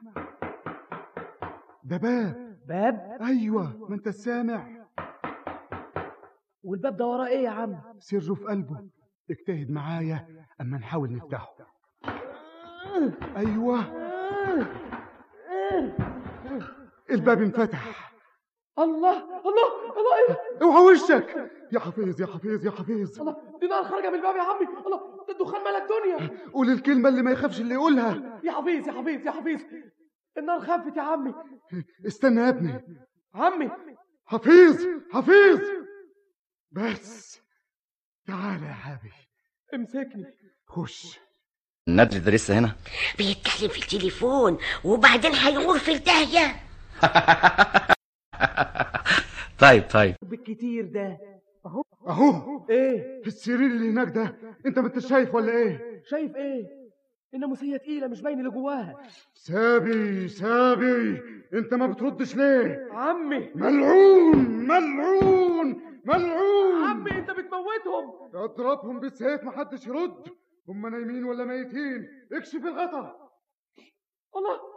دول محروقين تحت الغطا! أنا هضربهم بالوطا! عمي عمي! سيبني! محروقين فحمة وتضربهم بالجزمة! هو الموت ملوش حرمة! انت ما انتش فاهم حاجة! سيبني! طب فهمني! البنت دي أختي سابي! هو انت خلفت بنات يا عمي؟ أيوه! بس من أم تانية. فين هي؟ في المية. في المية؟ أصلها كانت جنية ولا عرفتش إنها كانت جنية إلا بعد ما خلفت مني وهربت وسابتني. وبنتها؟ الجثة التانية دي هي بنتها. الله هو سامي كان بيتصل بها؟ كان بيتصل بها. لكن دي أخته. عشان كده ربنا سخطه. حابي تعال إحنا هنسيبهم هنا. هم دفنوا نفسهم بإيديهم؟ تعال نقفل المقبرة عليهم. خد إيدي يا ابني. هات إيدك يا عم. أنا ما عادش لي أولاد. أنت ابني. أنت أبويا وعمي. مولانا مولانا! إيه؟ في إيه يا صعصع الجيوش حصرونا ودخلوا المدينة. جيوش إيه؟ جيوش الوزير. الوزير الخاين. والجيوش بتاعتنا. فين القائد؟ القائد خلنا والجيوش بتاعتنا غدرتنا وانضمت لأعدائنا. القائد غدرنا. ده الزمان اللي غدرنا. يلا نهرب يا عمي. دول محاصرين المدينة. لو خرجنا يمسكونا. أنا خلاص يا ابني. خد انت ده. إيه ده؟ ده هيخلصك وده يخلصني. أوه. عمي مولانا. عمي مولانا. أنا مستني إيه؟ استنى يا أمير ما تشربش السم بدل ما يقتلوني أقتل نفسي. استنى يا أمير أنا هنجيك أنا هخبيك أنا هجيب لك الطبيب اللي يغيرك. أنت هتبقى شخص تاني. يا هاني هاني هاني. وجه الطبيب اللي اسمه هاني وجاب لي دواء وسقاني. ساعة ما شربته سقط شعر وشي كله وحواجبي ورموش عينيا. وفعلا بقيت شخص تاني. وخرجت من وسط الجيش معرفونيش وفضلت ماشي شهور لما حصلت سيسين. لقيت الاتنين الصعاليك دول واقفين وسمعناكوا بتغنوا هادي حكايتي وادي روايتي. شيء عجيب حاجة غريبة. الصعلوك ابن ملوك. طيب يا راجل يا صعلوك إحنا سمعنا حكايتك. امسح على راسك بإيدك واخرج يلا. والله ما أخرج من هنا إلا لما أسمع حكاية الاتنين التانيين وأعرف حكايتهم إيه وعينيهم جرالها كده ليه وحالقين حواجبهم ليه. طب اتركن هنا. هاتوا الصعلوك التاني. الصعلوك التاني. تعالى هنا. قول لنا حكايتك. إيه روايتك؟ أنت إيه وجرالك كده ليه؟ أنا أنا حكايتي عجيبة وروايتي غريبة. إيه؟ أنا أحكي لكم. وحدوا الله. وبدأ الصعلوك الثاني يحكي لهم حكايته ويقص عليهم قصته وكيف عورت عينه ثم لم يصادفه حينه. وكان الجميع يصغون إليه في ذهول وهو يتنهد ويقول مولاي وهنا أدرك شهرزاد الصباح فسكتت عن الكلام المباح.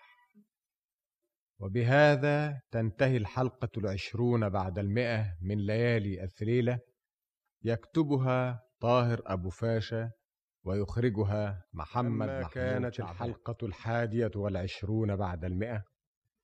وفيها الليلة التالية اتخذ شهريار الملك مجلس الليلة الماضية.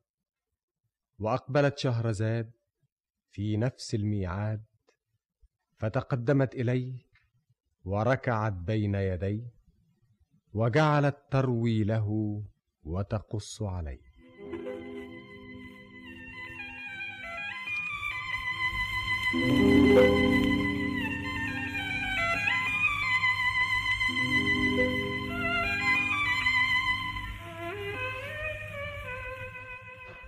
بلغني أيها الملك السعيد ذو الرأي الرشيد أن الصعلوك الثاني تقدم من الغواني وركع أمام نسرين ثم أقبل على الحاضرين وجعل يقص عليهم قصته ويشرح لهم حكايته وكيف عورت عينه وكيف أخطأه حينه.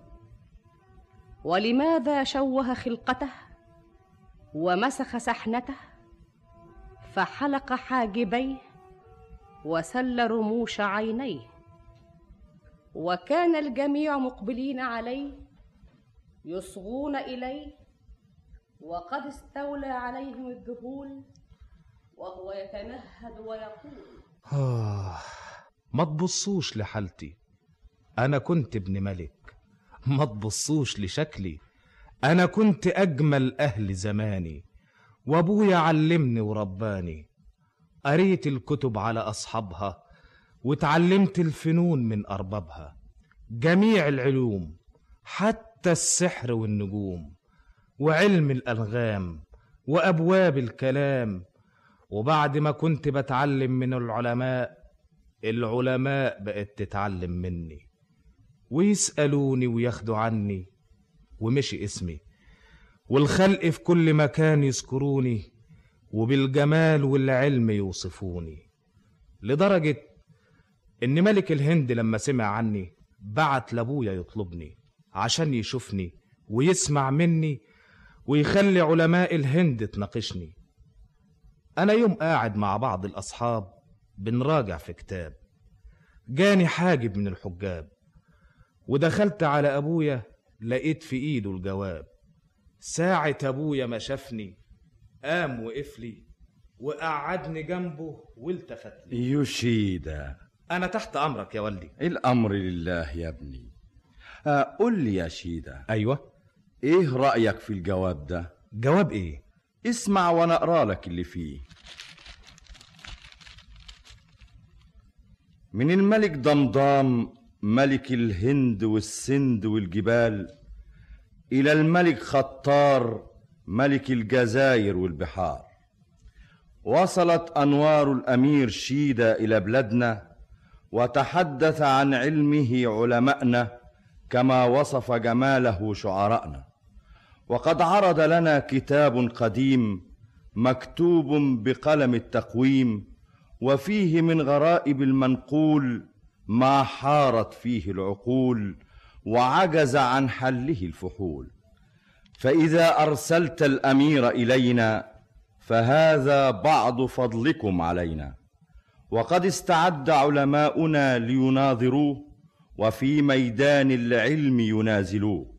فإذا غلبهم وسيغلبهم لا محالة أعطيناه الكتاب جائزة وشهدنا له. ومرسل مع هذا هدية.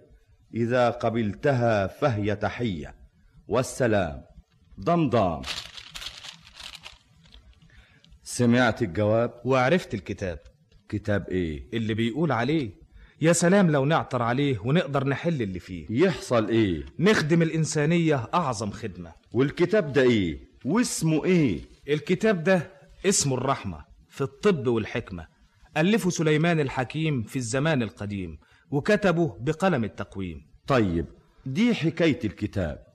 إيه رأيك في الجواب؟ رأيي إنك تقبل الهدية. ونعتبرها تحية. وترد التحية بأحسن منها وأنا اللي أحملها وأقوم بها. إيه؟ يوشيدا. دي رحلة مفيدة. أنت تعرف يا ابني. مفيش حاجة غير الخوف عليك تمنعني. لو كان الخوف بينفع خواف ما كانش حد يخاف. يوشيدا أرجوك يا والدي أنا عاوز اسمك يقترن بالعمل العظيم ده. لما نجيب الكتاب ده ونحل ألغازه ونفك أسراره وننشر اللي فيه العالم هينتفع بيه. وتقترن بيه أسمائنا والناس يذكرونا بعد موتنا. ده عمل إنساني ده خير. أنت تمنعني عن فعل الخير. أنا يا ابني؟ أرجوك يا والدي ما تضيعش الكتاب مني. شيدا طلبك مجاب. أنا شاكر. وإمتى عاوز تسافر؟ لما تصدر الأوامر. أنا هأمر بالهدايا والمراكب والعبيد والركايب. اوعوا جزاير العنبر. خليكوا بعيد عن البحر الأصفر.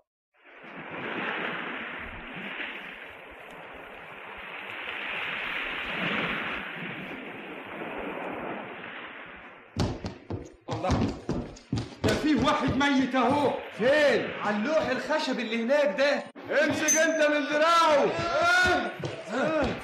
ده ده, ده مغمى عليه. فوقوه. قبل ما تفوقوه. فوقوا ليه؟ هنعمل بيه إيه؟ امال ليه كنتوا بتطلعوه؟ ويهون عليكوا ترموه. ما انتوش شايفين جماله. مسكين. إحنا يعني اللي مش مساكين. طب قول لي انت هتوديه فين؟ أنا أقول لكم. وعلى طريق الخير ادلكم. بدل ما ترموه في البحر أيوه. وتكسبوا حرمانيته نشيله وعلى باب المعبد نسيبه.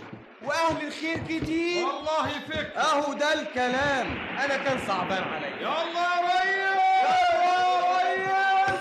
هات الدفه عندك. وشد الشغول حكايتك عجيبة يا ابني. بقى أنت يوشيدا أنا يوشيدا العالم الجميل ابن الملك خطار. ابن الملك خطار. وكنت مسافر الهند وغرقت بيكوا المركب. هو أنا هعيده. أنت سألتني وسمعت إجابتي. اسمح لي أسألك. أنا فين؟ أنت مين؟ إيه اللي جابني هنا؟ لك حق يا ابني. أنت عارف أنت فين يا شيدا فين يا سيدنا الكاهن؟ أنت في جزاير البحر الأصفر. هي دي. جزيرة العنبر الملك المظفر. طبعا أنت دلوقت فهمت موقفي بالظبط. وإيه اللي جابني هنا؟ أنا لقيتك على باب المعبد الظاهر إنك صعبت عليهم.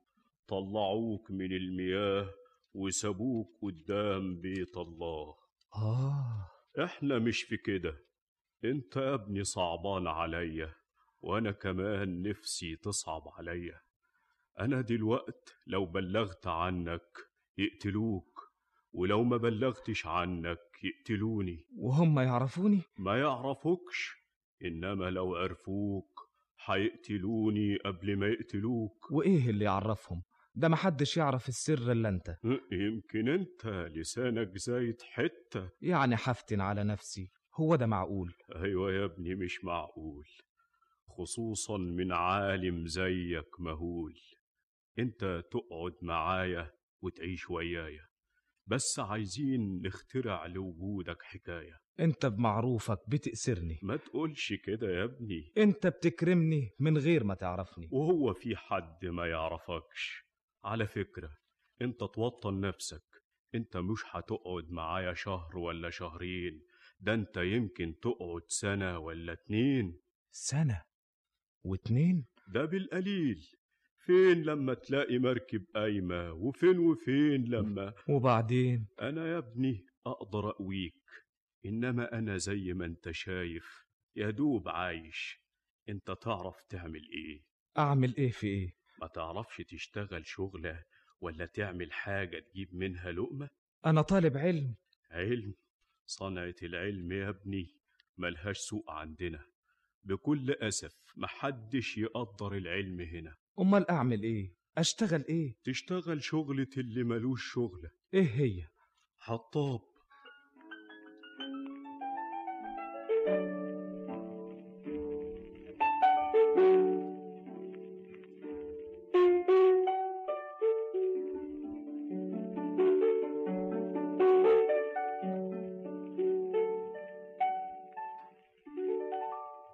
شيدة شيدة تعالى ده انت حظك من السما. ها إيه الله يبشرك بالخير. انت بقالك معانا كام شهر. ده خامس شهر. أديك يا عم هتسافر بعد شهرين فين الراجل الحطاب اللي هنا؟ يا ساتر. استخبى أنت يا شيدة. فين الراجل الحطاب؟ آه أيوه أنا اهو أنت؟ لا مش أنت يا سيدي الكاهن. إحنا عاوزين الخطاب اللي وجهه سمح. وأنا يعني اللي وجهي كشر. وعاوزينه ليه؟ هو فين؟ معرفش فين. مسكين. ليه؟ مالوش في الطيب نصيب. ليه؟ اصله باع لي النهارده حزمتين حطب بثلاث كرونات ولما فتحناهم لقينا فيهم خمس عيدان مستكة. كنت عاوز أديله تمنهم. طب هات تمنهم. ليه؟ هو يحطب وأنت تقبض؟ طيب أجيبه لكم. ما أنت بتقول غايب. لا موجود. يا شيدة شيدة. أنت يا راجل أنت مش بتقول إنه مش موجود. كاهن وكذاب من صدق إنك حطاب. لأجل وشك والله ما أنا عطيه الله الله. وهو ذنبه إيه؟ استنى يا سيدنا استنى استنى. وظل الأمير يوشيدا يعيش مع الكاهن ولم يعرف حقيقة أمره كائن. وفي كل يوم يحمل الحبل والفاس ويبيع الحطب للناس.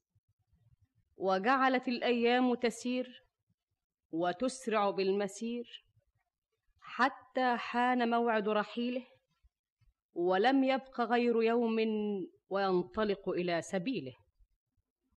وفي هذا اليوم خرج إلى الغابة وظل يجمع الحطب كالعادة ويضرب الأرض بالفأس وقد زايله اليأس. فشمر عن ذراعيه وشال الفأس بيديه. وضرب بها الغبراء فسمع رنينا تردد في الفضاء فتقدم ليعرف أمره ويكشف سره. فإذا حلقة من النحاس قد اصطدمت بسن الفاس فعجب من أمرها ومد يده لها وأراد أن مولاي وهنا أدرك شهرزاد الصباح فسكتت عن الكلام المباح. وبهذا تنتهي الحلقة الحادية والعشرون بعد المئة من ليالي ألف ليلة يكتبها طاهر أبو فاشا ويخرجها محمد ما كانت الحلقة الثانية والعشرون بعد المئة. وفيها الليلة التالية اتخذ شهريار الملك مجلس الليلة الماضية. وأقبلت شهرزاد في نفس الميعاد فقام الملك إليها وأخذ بيديها وأجلسها في أعز مكان وراحت تروي له ما جرى وتقص عليه ما كان.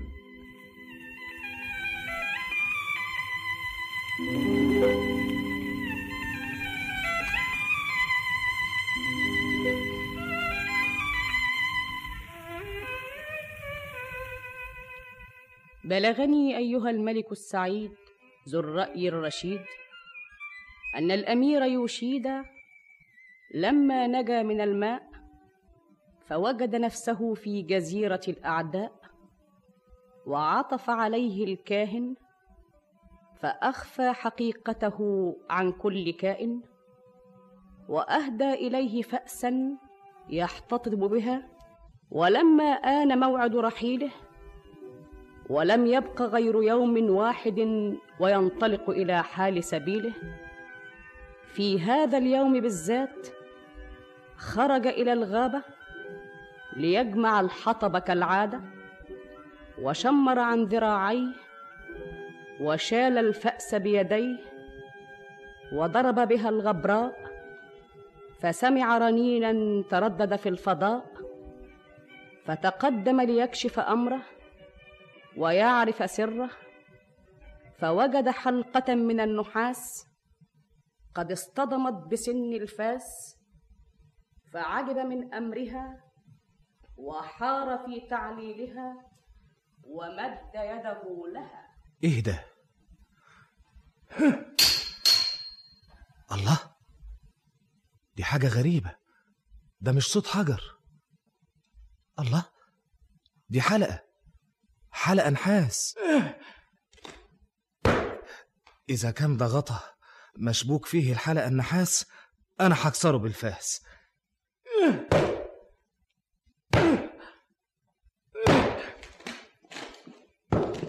ده الغطا بيتحرك. أقدر أشيله دلوقتي. الله؟ طاقة. دي طاقة وفيها سلم. الطاقة دي إيه؟ والسلم ده يودي لفين؟ أما أخد الفاس والحبل أحسن واحد ابن حلال يكون ماشي يروح لطشهم على الماشي. بسم الله الرحمن الرحيم. ياه! ده فيه باب. الباب ده وراه إيه؟ الله! ده مفتوح. يا بسم الله ما شاء الله. إيه القصر العظيم ده؟ قصر تحت الأرض وكمان مليان ورد. ورد تحت الأرض. القصر ده إيه؟ ومين اللي بناه؟ ياه ده ولا قصور الملوك. وادي باب. ها؟ بسم الله الرحمن الرحيم. انت إيه؟ انت اللي إيه؟ انت إيه اللي جابك انت هنا؟ وجيت هنا إزاي؟ أنا راجل حطاب بضرب بالفاس شبك في حلقة نحاس جيت أشدها لقيت القصر والدنيا دي تحتها. وإزاي فتحتها؟ كسرتها. كسرتها؟ وليه بس يا ابن الناس؟ ما استحملتش خبطتين بالفاس. إنما أنت لا شكلك شكل حطاب ولا كلامك كلام حطابين. قولي بالحق أنت مين؟ أنا العز اللي هان. أنا العز اللي كان. أبوك ملك ولا سلطان؟ أبويا كان يا مكان. وغدر بيكوا الزمان. اسمتي ونصيبي. يا حبيبي. كلميني عن نفسك. انت إيه؟ أنا أنا الطير اللي قصوا جناحه وسابوه لدموعه ونواحه. انت انسية ولا جنية؟ أنا اللي جار الزمان عليا. من غير ذنب ولا جنية. من غير ما أعرف حكايتك صعبت عليا مفيش في قلبه حنية. عاللي عملوا فيا. طب بس اهدي شوية. قوليلي انت انسية. وفين هم الإنس؟ خمستاشر سنة ما سمعتش حس. فين يا زمان؟ بقالي خمستاشر سنة ما سمعتش صوت إنسان. انت اسمك إيه؟ اسمي ألماس. ألماس. وانت اسمك إيه؟ اسمي يوشيدا. يوشيدا. أيوه. انت غريبة يا ألماس. ماليش أهل ولا ناس. ولا أم ولا أب؟ ولا أم. ولا أب وإيه اللي مسكنك هنا تحت الأرض؟ اللي تحت الأرض مسكني رجميس اللي خطفني. اللي هو مين؟ اللعين ابن اللعين. وخطفك منين؟ خطفني من وسط أهلي ليلة جوازي. كنت مخطوبة لابن عمي. انت حكايتك زي حكايتي. أنا أميرة وأنا أمير. وأبويا ملك. وأنا أبويا ملك. وإيه اللي خلاك كده يا أمير؟ الزمان بيدور. يعلي ناس ويوطي ناس. وإيه حكايتك يا ابن الناس؟ احكي لي انت أول حكايتك. حكايتي الزمان اللي كدني والعز اللي فاتني. أبويا الملك عاد ما كانش مخلف أولاد. يوم ما اتولدت بقت أعياد والوفود جاتله من كل البلاد. ويومها فضل أبويا يقابلهم ويتقبل التهاني منهم. لما خلصت الوفود والعساكر ودخل له كاهن عجوز في الآخر. ووقف الكاهن العراف وقال لأبويا كلام خلاه خاف عاد عاد يا ملك البلاد. اسمع كلام النجوم وكل شيء مقسوم. بنتك ألماظ هتكون زي اسمها. ألماظ الله يبشرك بالخير. مكتوب لها حاجتين الزين والبين. الزين؟ الجمال والمال. والبين؟ البعد والوعد. وإيه الوعد؟ الوعد بميعاد عاد عاد يا ملك البلاد. ما تعتبش الزمان لما بنتك تتجوز شيطان. تتجوز شيطان؟ كل شيء بأوان. وليه ما تتجوزش إنسان؟ اسمع كلام النجوم وكل شيء مقسوم أنا كسر لك نبوتك. أنا هكذبها لك دلوقتي أهو قدامك. فين أخويا؟ فين الأمير بشير؟ أنا هو يا مولاي. تعالى تقبل تاخد بنتي الأميرة الماس لابنك الأمير إيناس؟ ألماس وإناس أيوة. العروسة عمرها يومين والعريس عمره سنتين. أنا عاوز أظهر الحقيقة وأكدب النبوءة. على كل حال البنت لابن عمها هي من دمه وهو من دمها. يعني موافق؟ طبعا موافق. أهو اتجوزها إنسان واتكذبت نبوءتك يا كاهن الكهان. يا وزير اعلنوا جواز الأميرة والأمير. أقيموا الزينات انصبوا الرايات اضربوا الكاسات وعملوا لنا احتفال ملوش مثال. وعقدوا لنا العقد وإحنا لسه في المهد. وعملوا لنا مهلة وأجلوا الدخلة لما أكبر ويكبر الأمير. ويعملوا لنا فرح ملوش نظير. ومرت الأيام وفات خمستاشر عام. وجه طلبني ابن عمي وحددهم للفرح ميعاد. وأعلنوا الخبر في البلاد. وعملوا لنا زينة ما شافتهاش المدينة. وبدأ الفرح وحضر ابن عمي وفضل ينتظرني. راح أبويا بعتلي وجاتني الوصيفة تجري مولاش الأميرة. الله الله أنت لسه ما لبستيش؟ وانت يعني جيتي لبستيني. الملوك والعالم تحت بينتظروا مولاتي هاتي هاتي. يوه. إيه. نسيت العقد المسحور في قصر البنور. أروح أجيبهولك يا مولاتي. هتغيبي عليا مسافة السكة طب خدي المفتاح بس ما تغيبيش. ما تقلقيش. اقفلي الباب وراكي. هياك ما تغيبش عليا مين؟ الله. انت رجعتي ليه؟ كنت عاوزاني ما ارجعش. ليه ما رحتيش لقصر البنور تجيبي العقد المسحور؟ العقد اهو يا مولاتي. الله هو كان معاكي؟ أنا لسه عطياكي المفتاح بإيدي. إزاي وصل لك العقد ده؟ ما تفكريش كتير. اوعي ما ساعدك في اللبس. شعرك يا أميرة وشك صورة. وصدرك بنور وجمالك نور أنت هتعيطي ولا إيه؟ ضروري تتجوزي ابن عمك يا أرماز انت بتقولي إيه؟ انت بتحبيه انت بتعملي كده ليه؟ بس قوليلي انت بتحبيه طبعا بحبه بتحبيه انت جننتي الوصيفة بتاعتي. انت مش عارفاني. الوصيفة اللي مربياني. الوصيفة اللي مربياكي. دلوقتي في قصر البنور. بتفتش لك على عقد المسحور. انت انت مين أنا اللي قلبي انكوى بحبك؟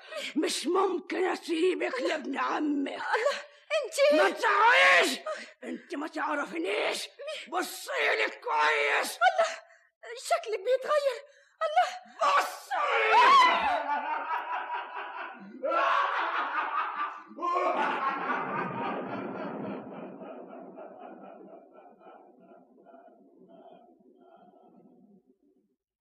وشالني العفريت على جناحه وطار وفضل طاير فوق الجبال والبحار. لما جه هنا وسكنني في القصر ده بقالي محبوسة كده خمستاشر سنة. وعايشة مع الجني هو اللي عايش معايا أنا عايشة مع حزني. وفين هو الجني ده؟ الجني ده عامل نظام يجيني يوم واحد كل عشر أيام. وعايشة إزاي يا ألماس؟ من كتر السكوت نسيت الكلام. وكان عندك إمتى جاني من مدة أربع أيام. يعني لسه قدامنا ست أيام. يلا قومي معايا. فين؟ تهربي ويايا أهرب وياك. أنت قلبك طيب. وإيه المانع ما تطمعش يا شيدة. هو له يوم واحد كل عشر أيام وانت ليك تسعة أيام. لكن أنا عاوز أخلصك عاوز أنجيه ما ترميش نفسك بإيديك. يا بنت الحلال ربنا يهديك. أنا خايفة عليك. ألماظ. كفاية أتونس بيك. تعال تعال معايا. فين؟ القصر ده فيه كافة ما تشتهي الشفة واللسان. شيدة أنا هحتفل بيك وأعمل لك صمات يليق بيك. وظل الأمير يوشيدا مع الأميرة ألماس بعيدا عن العالم والناس. وقد وجد كل منهما نفسه في صاحبه ورأى مصائبه في مصائبه. حتى مرت خمسة أيام كأنها أحلام ولم يبق غير يوم واحد ويحضر المهرد. فطلبت الأميرة من الأمير أن يتركها ويسير. قبل أن يحضر ذلك الشرير. ولكن يشيد مولاي. وهنا أدرك شهرزاد الصباح فسكتت عن الكلام المباح. وبهذا تنتهي الحلقة الثانية والعشرون بعد المئة من ليالي ألف ليلة يكتبها طاهر أبو فاشا ويخرجها محمد لما محمود كانت شعبان. الحلقة الثالثة والعشرون بعد المئة وفيها الليلة التالية اتخذ شهريار الملك مجلس الليلة الماضية وأقبلت شهرزاد في نفس الميعاد فسلمت أحسن سلام وجعلت تستأنف الكلام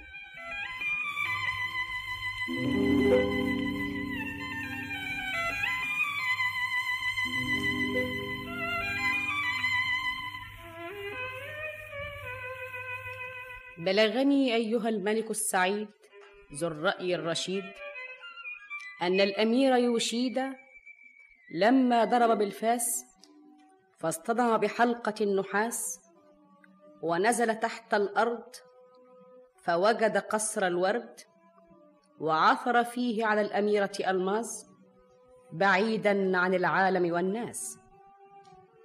فلما زالت دهشة المفاجأة وانحلت عقدة الألسنة وحكى كل منهما لصاحبه حكايته وجد في مصيبته مصيبته واتفقت ظروف الفتى والفتاة وصادف هواها هواه فمكث عندها خمسة أيام مرت كأنها أحلام واقتربت عودة المارد ولم يبق غير يوم واحد.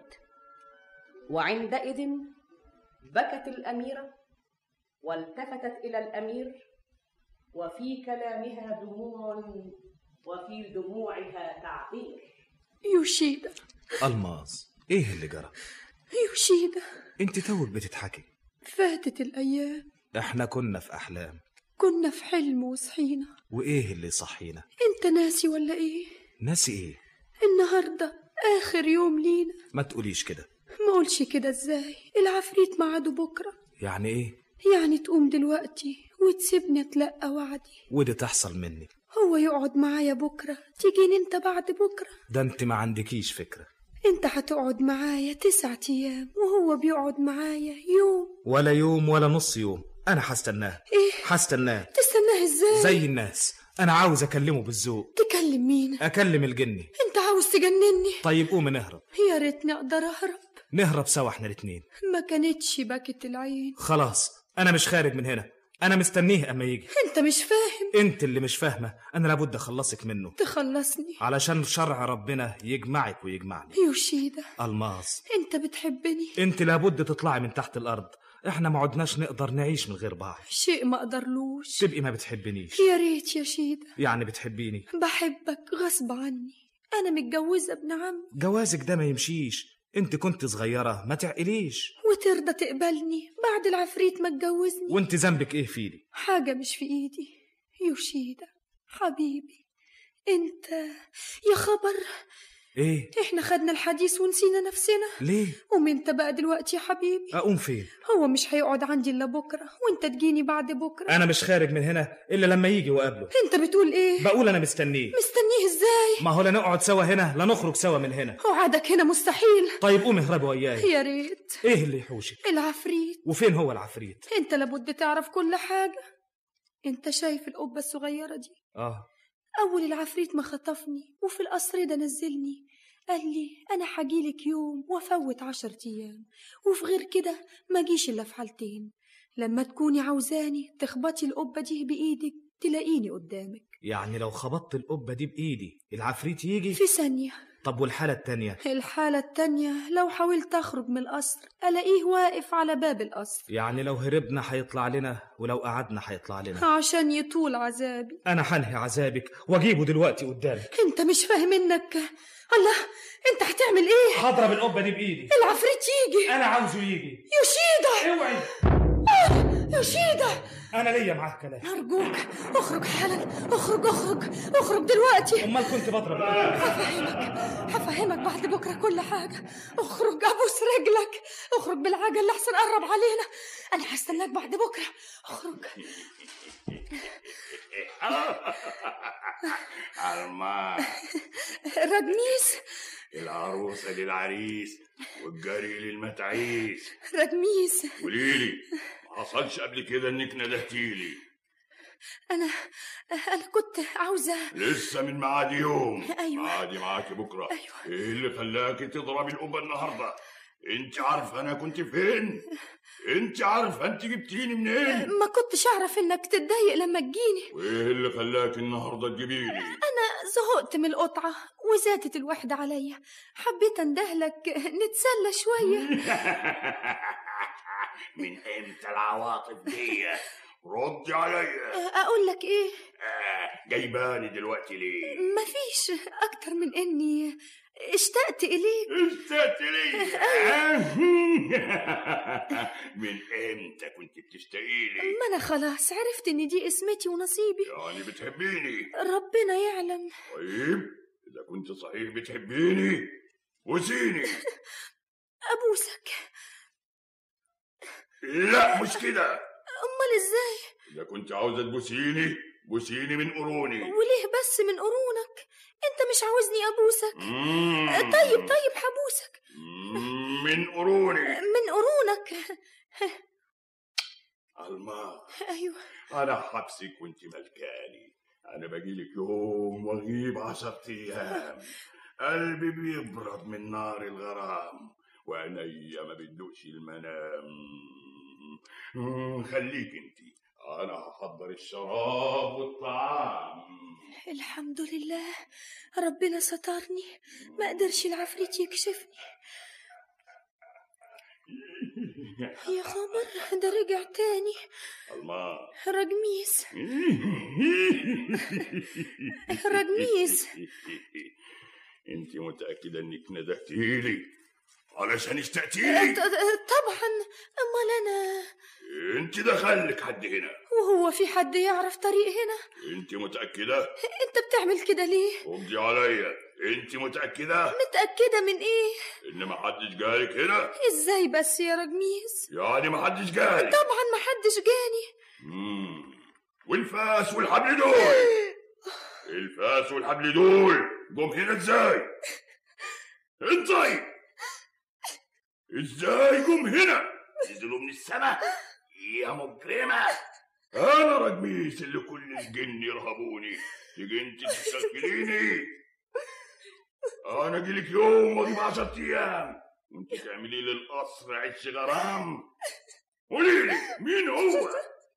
انطي. انطي.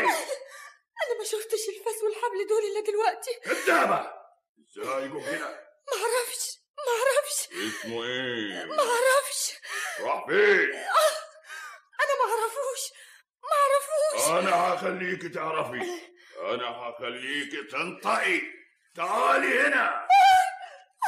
ما بقاش رجميس ابن إبليس. إن ما كنتش اعطر عليه واسحبه هنا من رموش عينيه.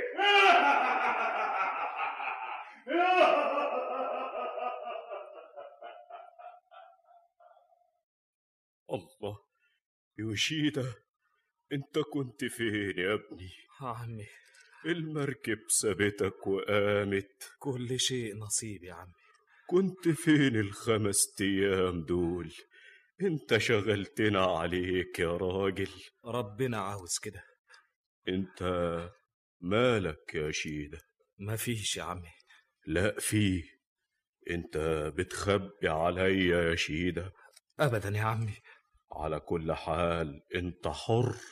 يمكن المسألة فيها سر. أنا بس عامل على المركب اللي فاتتك. حلني بقى لما تلاقي مركب تاني. لسه ليا فيها لقمة عيش وشربة مية. وفين الحاجة بتاعتك؟ حاجة إيه؟ الفاس والحبل. الله أنا نسيت الحبل ونسيت الفاس. نسيتهم فين؟ نسيتهم في القصر. قصر إيه؟ القصر اللي كنت فيه. قصر مين؟ وإيه اللي وداك؟ الظروف اللي ودتني. ودتك فين؟ ما تسألنيش يا عمي. أنت وكيفك. بس ما تبكيش يا ابني. الماس الماس. إحنا مالنا ومال الألماس. قوم قوم ويايا إذا كان ضاع منك الحبل والفاس أنا أجيب لك حبل وفاس. أنا مش قلت لك تنسى همك عشان أنتفع بعلمك. الدنيا لما تكشر الواحد يضحك لها. يلا يا شيدة يلا. ووطد يوشيدا عزمة أن ينتظر يومه حتى ينتهي العفريت من زيارته ويذهب هو إلى مالكة مهجته حتى يكشف سرها ويجلو أمرها ولكن لم يمض غير قليل حتى دخل عليه الكاهن الجليل وهو مسرع الخطوات موزع النظرات ووقف شيدا خائفا بينما تقدم الكاهن مسرعا وقال له إن الله مولاي. وهنا أدرك شهرزاد الصباح فسكتت عن الكلام المباح. وبهذا تنتهي الحلقة الثالثة والعشرون بعد المئة من ليالي ألف ليلة. يكتبها طاهر أبو فاشا ويخرجها محمد محمود شعبان. الحلقة الرابعة والعشرون بعد المئة وفيها الليلة التالية اتخذ شهريار الملك مجلس الليلة الماضية وأقبلت شهرزاد في نفس الميعاد فتقدمت إليه وركعت بين يديه فقام الملك إليها وأخذ بيديها وأجلسها في مكان القبول وجعل يصغي لها وهي تقول.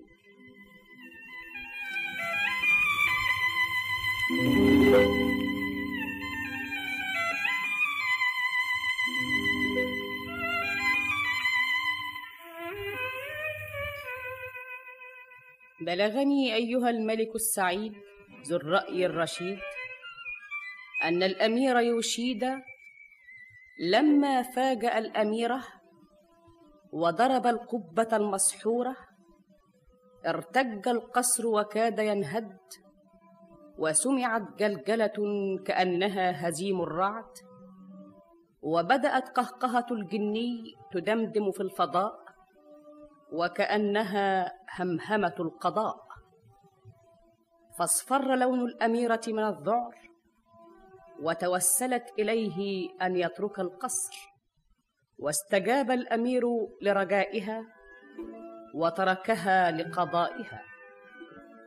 وذهب إلى صديقه الكاهن حتى ينتهي العفريت من زيارته ويذهب هو إلى مالكة مهجته ولكن لم يمض غير قليل حتى أقبل الكاهن الجليل وهو يسرع الخطى إليه والضحك غالب عليه. إيه يا عمي؟ فيه إيه؟ الفاس والحبل بتوعك أهم. الله. إزاي؟ جبتهم منين؟ كانوا قدام المعبد. وإيه اللي جابهم قدام المعبد؟ شيخ بوزي كان ماشي لقاهم قدام المعبد. والشيخ البوزي ده فين؟ قاعد تحت في المذبح. تقدر تروح تشكره وتقدر تمرغه وأنا أقدر أصرفه. أنا عاوز أقابله عاوز أشوفه. هو كمان عاوز يشوفك. اجيلك خليك أنت كتر خيرك. حاجة عجيبة. وكانوا محطوطين فين؟ قبل كل حاجة هما بتوعك أيوه بتوعي. حاجة عظيمة. اللي هي إيه؟ أنت اسمك إيه؟ اسمي يوشيدا. يوشيدا. أيوه بس بدي أعرف الفاس والحبل دول فين وجدتهم؟ مطرح ما سبتهم. وأنت تعرف أنا فين سبتهم؟ سبتهم في المكان اللي سبتهم فيه. وإيه اللي عرفك بيه؟ هو في حد ما يعرفش بيته. الله الحبل والفاس دول كانوا في بيتك؟ أيوه كانوا في بيتي. وإيه اللي وداهم بيتك؟ أنت وديتهم بإيدك. أنا ما رحتش بيوت حد. أنت نسيت القصر اللي تحت الأرض. الله هو أنت؟ أيوه أنا. أنت أنت اللي خطفت ألماظ. زي ما هخطفك دلوقتي. تعال.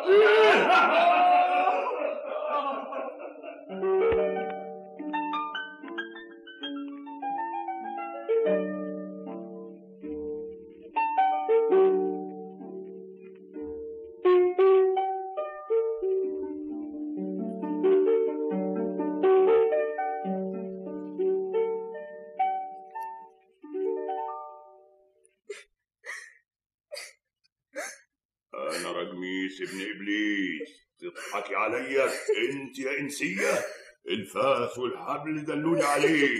دلوقتي تقدر تقولي إيه؟ انطي هو ولا مش هو؟ مش هو مش هو. بقى ده أنت ما تعرفيهوش؟ أنا ما شفتوش ما شفتوش. يعني مش عايزة تقري بالحقيقة ده أنا هقطع من لحمك وأشرب من دمك. وأنت كمان. حرام حرام. اتكلم يا إنسان. انت انت ليه رابطها من شعورها؟ عشان سرها هي زي غيرها انت ما انتش فاهمها انت بتظلمها. آه. وش عرفك أنا أنا انت جيت هنا إمتى؟ أنا ما جيتش هنا. الانس ده ما جاش هنا. انت مش هتنطقي بقول لك ما شفتوش ما اعرفوش. يعني ما بتحبهوش. بقول لك ما شفتوش. تقول لي ما بتحبيهوش. طيب ما دام انت مش بتحبيه خدي السيف ده واضربيه خدي. امسكي السيف. بقول لك امسكي السيف. امسكي. مش بتقولي انك مش بتحبيه؟ اهو السيف في إيدك اضربيه واضربه ليه مش بتقولي إنك مش بتحبيه أنت هتلفي عليا ليه؟ وأنا عشان ما أحبوش أقتله.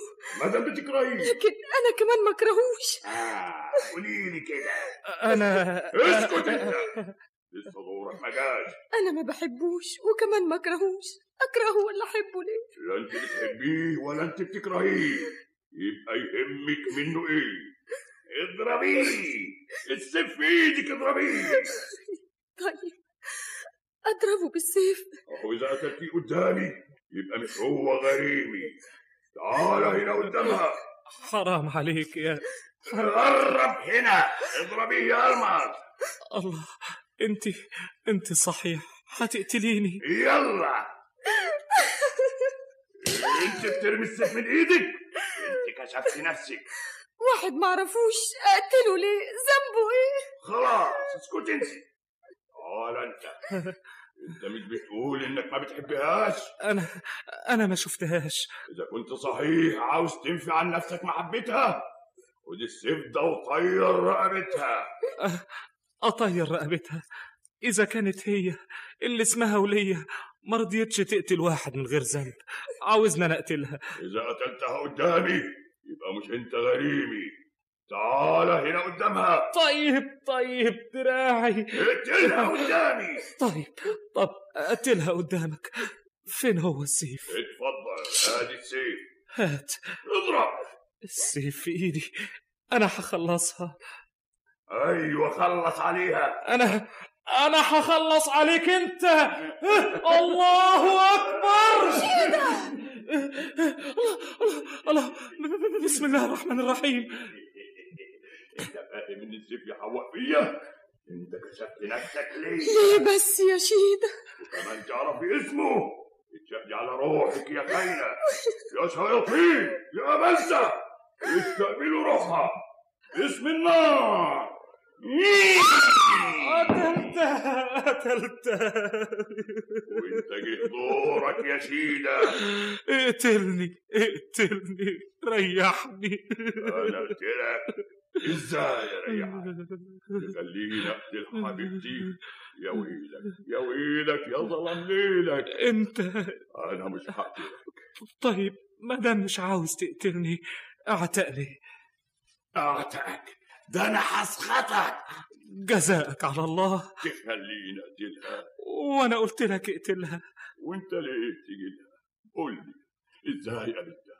إزاي كلمتها؟ ها؟ أنت أنت ظلمتها. غزلتها. كان لساني ينقطع مش كنت بتحبها؟ ربنا هو اللي بيعطف القلوب على بعضها. وهي مش كانت بتحبك؟ أنا أنا ما فتحتش قلبها.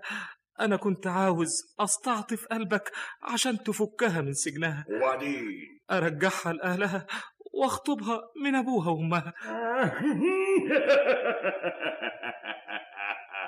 أسيبها أنا علشان تخطفها أنت. بني آدم يضحك على شيطان. والله كويس يا زمان. الله أنا قتلتك واتحرمت منك. آخر حاجة أقدمها لك دموعي. قبل ما ادفنك بايديا أبكي عليك بدم عينيا هات يا عينيا جمالك اللي كان من نور. جسمك اللي كان بنور. وأوامك وكلامك. اسكت أنت. أنت بتبكي معايا ليه أنا ببكي على حبيبتي. وأنت بتبكي على إيه ببكي ببكي على الشباب اللي راح في التراب. ده انت ليلتك هباب وحياتك عذاب. انت حرقت قلبي انت هدمت حبي انت عذبتني. أنا كمان هعذبك مش هقتلك. طيب اعتقني. كفاية اللي حصل لي. اعتقك ده أنا هسحرك. شوف عاوز تبقى إيه؟ مانيش فاهم أبقى إيه إيه؟ حمار. حمار؟ كلب. كلب. تعبان. اتكلم يا إنسان. و- وانت بس يفيدك إيه؟ اتمنى عليا عاوز تبقى إيه؟ لو قلبت عليا كل الدنيا مش عاوز أبقى حاجة تانية. لو عملتني حتى ملاك. أنا مش هستناك أنت غرك جمالك. أنا هشقلب لك حالك. فاهم ان جمالك ما هوش على حد. أنا هعملك قرد تعملني قرد تفهم لكن ما تقدرش ترد. قرد عجوز عمرك 100 سنة. إذا إذا كنت ريح ربنا يصدك. وإذا كنت جبل ربنا يهدك. حدك. أنت مفتري. ربنا هو القوي أنت قرد قرد قرد أنت أنت نار. أنت جبار. ربنا يحرقك. ربنا يدعاك ربنا. انت الوقت بقيت تعال أما اخدك على جناحي واطير وألف بيك الوجود وأرميك فوق جبل الورود.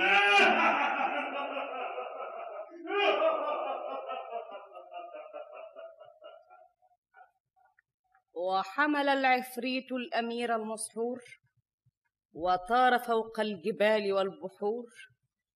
وجعل يطوي السهول ويخترق النجود حتى انتهى إلى جبل القرود. فوضع الفتى وعاد من حيث أتى. وأبصرته القرود فحركت ذيولها وحرك الأمير ذيله مثلها. ولكنه مولاي.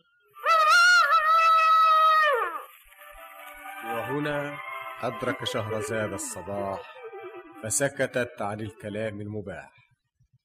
وبهذا تنتهي الحلقة الرابعة والعشرون بعد المئة من ليالي ألف ليلة يكتبها طاهر أبو فاشا ويخرجها محمد كانت الحلقة. الخامسة والعشرون بعد المئة. وفيها الليلة التالية. اتخذ شهريار الملك مجلس الليلة الماضية. وأقبلت شهرزاد في نفس الميعاد فسلمت أحسن سلام وجعلت تستأنف الكلام.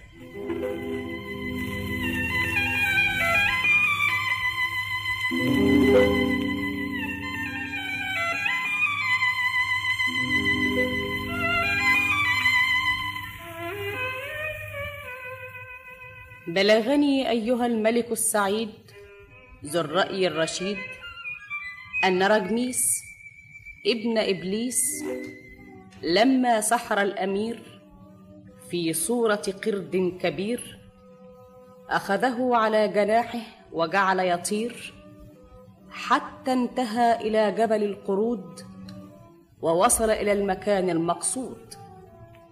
فوضع الفتى وعاد من حيث أتى. وابصرت القرود يشيدا فحسبته قردا جديدا وأنكرت دخوله أرضها ونادى بعضها بعضها وحركت ذيولها وحرك الأمير ذيله مثلها. واستعدت القرود لمقاتلته وتحارشت لمحاربته. كل هذا يا مولاي مما يرويه الصعلوك الثاني أمام السلطان والوزير والغواني عندما طلبت إليه نسرين وأختها ياسمين أن يخبرهما عن حقيقته وسبب ضياع مقلته وتشويه خلقته فجعل يقص عليهم قصته ويحكي لهم حكايته. من يوم خرج لزيارة ملك الهند إلى أن سحره رجميس في صورة قرد.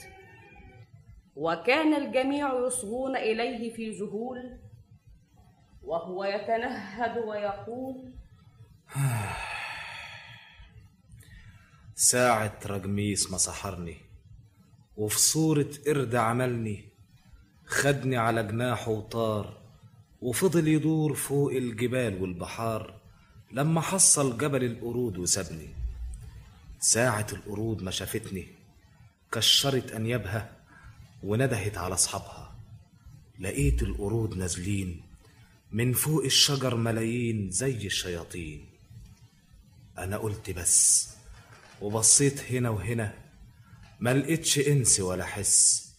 ولقيت القرود قربت والحالة اتحرجت رحت متشاهد على روحي ومن فوق الجبل رميت نفسي نزلت قهوي ستر ربنا قبل ما حصل الأرض اتشبكت في فرع شجرة جوز هند حمدت ربنا وخلصت نفسي وطلعت أجري.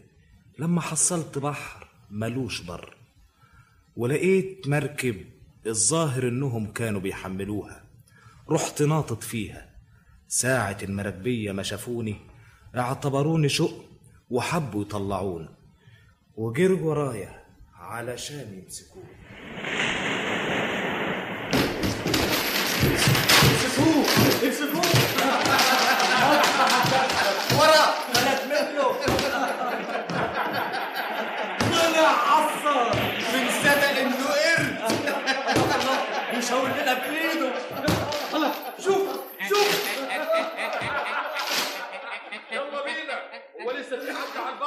ما نطرد القرد ده ونقفل باب الشر. أنا ما أعتقدش في الكلام الفارغ ده.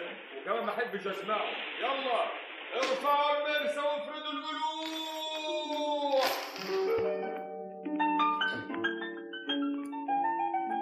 أما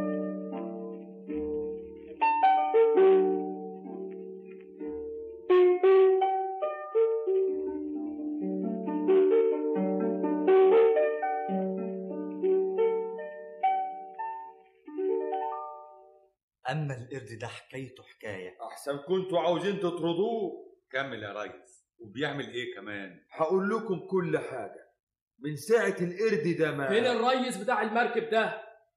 إيه دول؟ دول لابسين مماليك. مين الريس فيكم؟ أنا الريس. الملك بتاعنا بيهنيكم بسلامة الوصول وبعتني لكم رسول.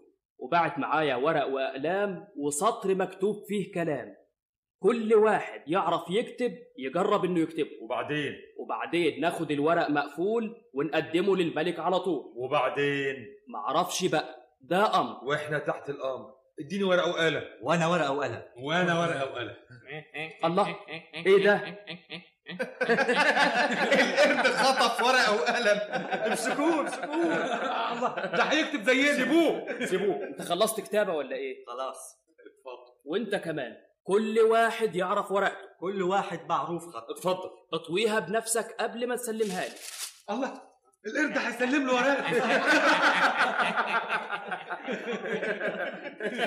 بيديها له وطويها زينا. أنا هاخدها منك. الله. ده خدها صحيح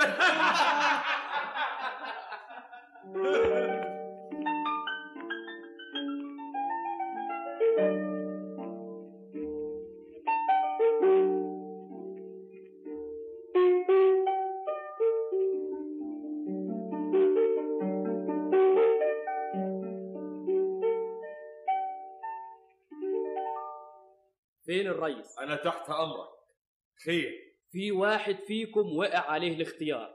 اختيار إيه؟ خطه عجب مولانا الملك. مين؟ هو مين؟ مين فينا؟ صاحب الورقة دي. وريني.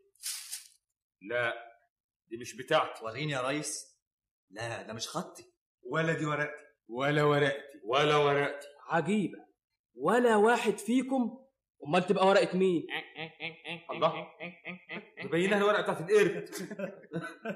الورقة اللي كتبها القرد. القرد سبقنا. حاجة غريبة.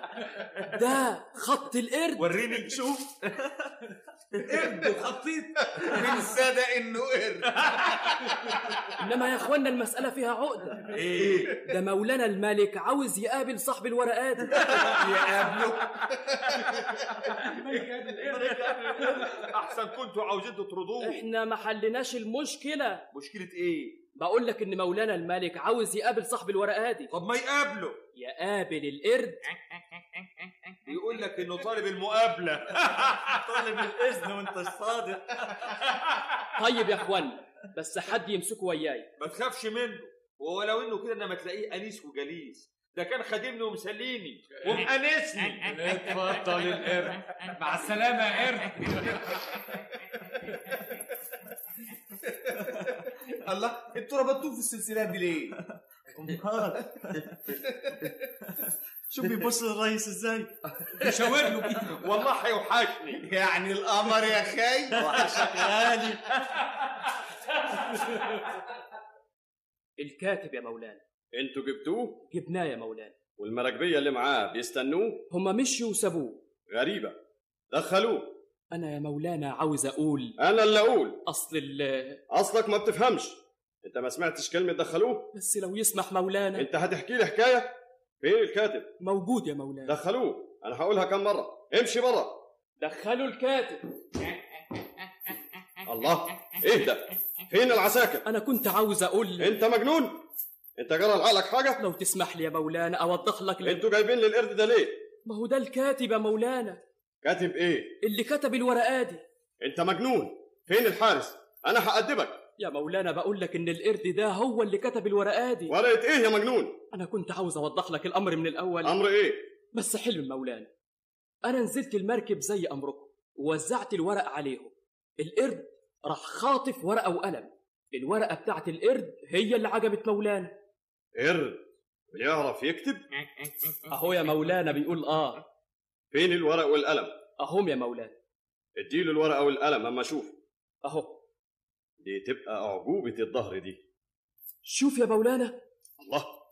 ده قاعد قعده الكاتب. شوف خطه يا مولانا. الله. القرد جاي لك بنفسه يقدمه. شوف يا مولانا بيركع قدامك. حاجة غريبة. الله. ده صحيح كتبها. دي حاجة مدهشة. أنا شخصيا ما بقتش مصدق. أنا مش مصدق عينيا. شوف يا مولانا بيرص الشطرنج. الله ده رصه مظبوط. إياك بيلعب شطرنج كمان. بيقول آه. ده بيشاور عليا تعرف تلعب شطرنج يا يا حضرة القرد؟ تعال يا قرد.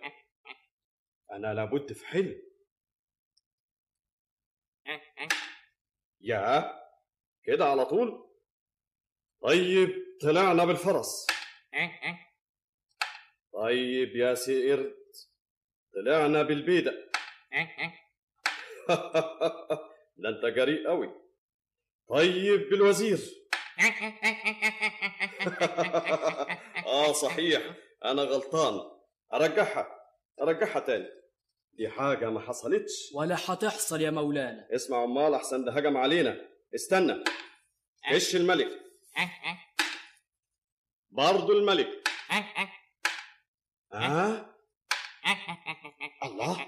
بيقول لك كش الملك؟ قتلوا. القرد غلبني. دي حاجة من ورا العقول. القرد ده مين؟ ده يساوي ملايين. اسمع يا حارس. القرد ده ينزل في جناح مخصوص ويقدم له أكل مخصوص. وأنت أنت قدمت لي أغرب حاجة في حياتي. أنا هكافئك. أنا عينتك أوراداتي. أوراداتي؟ أورادات المملكة.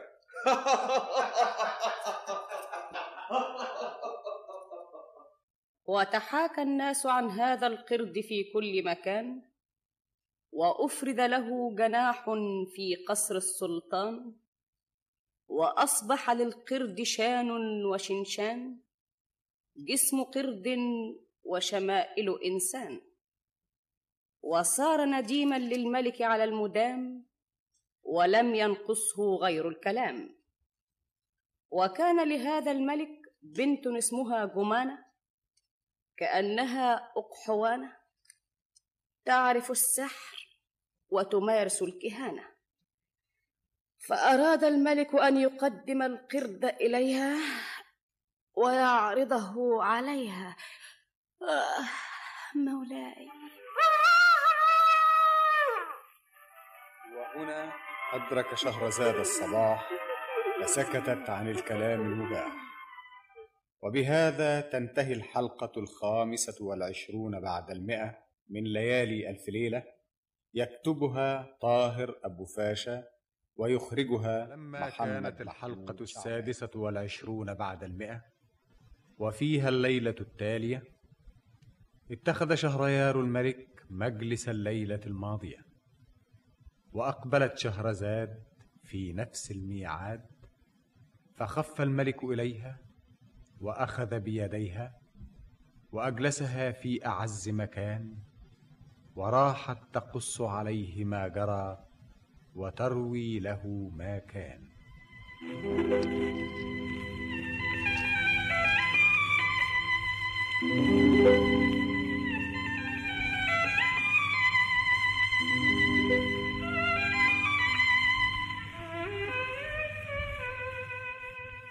بلغني أيها الملك السعيد ذو الرأي الرشيد أن رسول الملك جمع الأوراق من الرجال ورفعها إلى الملك في الحال. فاختار الملك إحداها دون سواها وطلب إحضار صاحبها وتقديم كاتبها. وسحب الرسول ذلك القرد العجوز ودخل به على الملك وهو مأخوذ. فلما رآه الملك تغشاه الذهول وكاد يبطش بالرسول. حتى إذا عرف أن القرد هو صاحب الورقة المخطوطة المنمقة أخذه العجب وسكت عنه الغضب. وكان لهذا الملك بنت اسمها جمانة كأنها الأقحوانة تعرف السحر وتمارس الكهانة. فأراد الملك أن يقدم القرد إليها ويعرضه عليها فلما دخلت عليه تقدمت اليه جمانة تعالي شوفي يا جمانة أشوف إيه؟ تشوفي قدرة ربنا. أعجوبة. فين الأوراداتي؟ أراداتي أيوة أوراداتي المملكة. المملكة يبقى لها أراداتي حاجة ما شفتهاش في حياتي. فين الأوراداتي؟ مولاي. خلي القرد يتفضل. القرد يتفضل قرد إيه؟ دلوقتي تشوفيه. أشوف إيه؟ تشوفي الكاتب الجديد. الكاتب الجديد؟ آه. ومسميه قرد. أنا مش مسميه. ده هو فعلا قرد. قرد؟ أيوة قرد. قرد قرد. أيوة يا جمانة. وجايبين القرد ده ليه؟ ده الكاتب الجديد يا جمانة. كاتب إيه؟ عمرك شفتي قرد يعرف يكتب؟ قرد يكتب. ويحسب ويقعد على مجلس الشراب في وسط الأصحاب ويفهم الكلام ويعرف أصول المدام. يا سلام. تصوري إنه غلبني في الشطرنج بعد خمس نقلات؟ وبيلعب شطرنج. القرد يا مولانا. خليه يتفضل. شوفي بيركع إزاي من على الباب. دي حاجة تدهش العقول وتحير الألباب شوف شوف. وإنت شفتي حاجة؟ تقدم يا حضرة الكاتب. إيه أنت بتغطي وشك ليه؟ مش عيب تدخلني مكشوفة على الرجالة الأغراب أغرب؟ أغرب مين؟ أبوكي ولا الطواشي اللي رباكي ولا القرد ده؟ القرد ده. القرد راجل غريب؟ ده مش قرد ده إنسان زينا. هو ان جيتي للحق. ما سابش حاجة مننا. بقول لك بني آدم زينا. هاتولي نار. أنا مانيش فاهم. هاتولي نار. القرد ده بني آدم؟ بيقول لك آه. عجيبة. أنت بني آدم؟ عجيبة. بيهز دماغه. بيقول لك أيوة. ولما هو بني آدم ليه انسخط قرد؟ ده مش مسخوط ده مسحور. وإيه اللي سحره؟ أنا هعرف حالا. فين النار؟ أنا طلبت نار. فين النار؟ النار يا مولاتي. هات المنقد هنا هنا قدامي. بس اتفضل أنت بقى. اقفل الباب وراك. هات لي أنت بقى شعرتين من جسمه. شعرتين من جسمه؟ أنا هحسب لك نجمه وأعرف لك اسمه. أجيب لك شعرتين. اتفضلي. هات. تحب تخرج أنت بره ليه؟ يمكن تخاف ولا حاجة؟ أخاف وأنت معايا يا جمانة؟ على كل حال أنا مش هحضر شياطين. أنا هحضر مؤمنين. أوعى النار كده. النار والنور والسر المستور وبحور بتغور. يا خادم النار يا خادم النور اكشف السر المستور واظهر لنا حقيقة الإنس المسحور يا خادم النار يا خادم النور يا خادم النار يا خادم النور يا خادم النار يا خادم النور.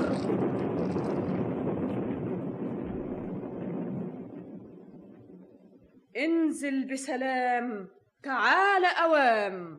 أقسمت عليك بحق النار والنور يا خادم النار والنور. أن تكشف السر المستور وتظهر لنا حقيقة هذا الإنس المسحور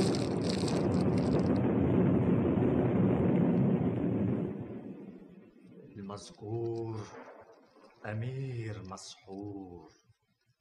يوشيدا ابن الملك خطار صاحب الجزاير والبحار واللي سحره رجميس ابن إبليس عشان ألماس اللي خدها وفاز وحبسها تحت الأرض في قصر الورد وسحر حبيبها قرد. المذكور أمير مسحور. طيب طيب انصرف مشكور. يا خادم النار ويا خادم النور. انصرف مشكور انصرف مشكور انصرف مشكور. القرد ده أمير؟ وجار عليه الزمان. جمانة انت قلتي لي إنك حافظة في السحر سبعين باب. وكل باب فيه سبعين كتاب. ما فيش فيهم ولا باب يفك سحر الأمير. أنت ما تعرفش العفريت اللي سحر الأمير؟ أصلا عاوز أعمله وزير. ينوبك ثواب. ما فيش ولا باب. ضروري يا والدي. أنا برجوك يا بنتي. أه، طيب خلاص. أه، ولو إنها مغامرة بس تخرج أنت برا. وليه أخرج برا؟ يمكن ما تتحملش تشوف اللي هيجرى فيه ضرر يصيبني؟ لا بس يعني خلاص أنا مش منقول إلا لما يبقى القرد أمير. والرسول؟ والرسول. أنتوا حرين. يا رحمن يا رحيم. يا ديان يا أديم. يا خدام هذا المكان أقسمت عليكم وعزمت عليكم إلا ما فتحتم أبواب الجحيم وأحضرت باللعين ابن اللعين رجميس ابن إبليس. هتوه في سلاسل الأبلال من قرار البحور من شواشي الجبال. حالا بالا الوقت والساعة الوحى الوحى العجل العجل.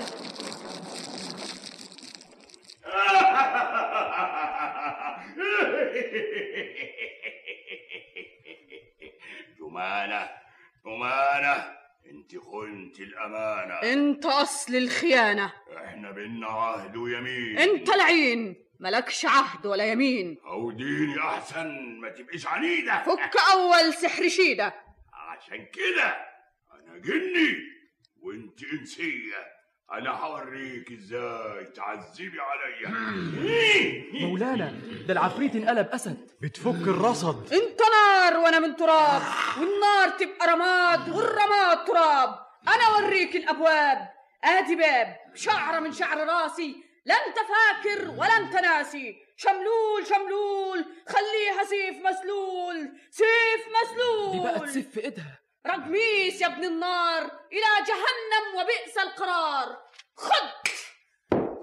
ما شاء الله قتلته طيرت رقبته. مبارك يا مولاتي. ارجع انت هو. لسه ما خلصناش منه. الله شوف. راس الأسد بقت عقربة. عقربة! هو ده باب يا رجميس الله الله. الأميرة عملت له تعبان. بتحارب شيطان. الله شوف. الشيطان عمل صقر. اهو هرب طار. الله. الأميرة عملت نسر طارت وراه. الحمد لله. الأميرة. اكبر فتح ونصر وخذل من كفر. الأميرة جت. هاتولي مية بالعجل. العفريت دلوقتي بيتحرق. وريني. اخرج من صورة القرد وارجع للصورة البشرية. ارجع للصورة البشرية. أشهد أشهد أن لا إله إلا الله. سبحانك يا ربي. يلا. اخرجوا من هنا بالعجل قبل ما ينزل. مين؟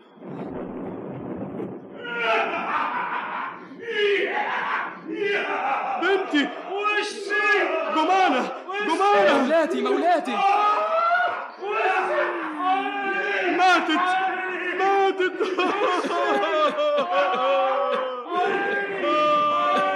انت لسه هنا. انت بتقول عيني. انت السبب في موتها. لولا اني عارف اني مالكش ذنب كنت قتلتك. اخرج من هنا ما تورينيش وشك تاني. وخرجت من عند الملك حزين. راحت عيني وانحرق وشي. وفضلت امشي لما دخلت سيسين. وأنا ماشي لقيت اخوانا دول واقفين ولقيتهم حالقين. وكل واحد زي بعين مشيت معاهم من غير ما أعرف هم مين لما سمعنا الغنى اللي جابنا هنا. ادي حكايتي وادي روايتي يا سلام! حاجة عجيبة دي حاجة من ورا العقول. الراجل المشوه ده الأمير الجميل. طب اسمع يا راجل امسح على دماغك واحمد ربنا على نجاتك. ويلا اخرج من هنا. والله ما اخرج من هنا إلا لما أسمع حكاية الصعلوك التالت والاتنين الأغراب دول. طب اتركن هنا. هاتوا الصعلوك التالت. الصعلوك التالت. تعالى هنا. إيه حكايتك أنت راخر؟ وإيه اللي خلى عينك كده ووشك بالشكل ده؟ أنا أنا حكايتي أعجب وروايتي أغرب. إيه؟ أقول لكم إيه؟ وحدوا الله. وبدأ الصعلوك الثالث يحكي لهم حكايته ويقص عليهم قصته وكيف عورت عينه ولم يصادفه حينه. وكان الجميع يصغون إليه في ذهول وهو يتنهد ويقول مولاي. وهنا أدرك شهرزاد الصباح فسكتت عن الكلام المباح. وبهذا تنتهي الحلقة السادسة والعشرون بعد المئة من ليالي ألف ليلة يكتبها طاهر أبو فاشا ويخرجها محمد كانت محمود الحلقة السابعة والعشرون بعد المئة. وفيها الليلة التالية اتخذ شهريار الملك مجلس الليلة الماضية.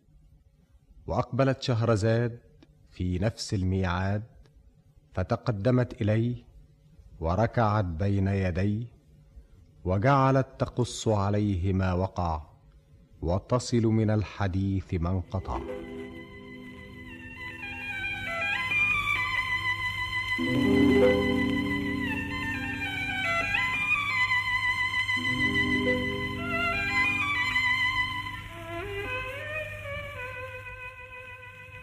بلغني أيها الملك السعيد ذو الرأي الرشيد أن الصعلوك الثالث جعل يروي ما مر به من الحوادث ولماذا حلق حاجبيه وعار إحدى عينيه وما مر به من الأهوال وتقلب عليه من الأحوال حتى انتهى إلى هذه الحال وكان الجميع يصغون إليه في ذهول وهو يتنهد ويقول أنا الملك عجيب ابن الملك خصيب.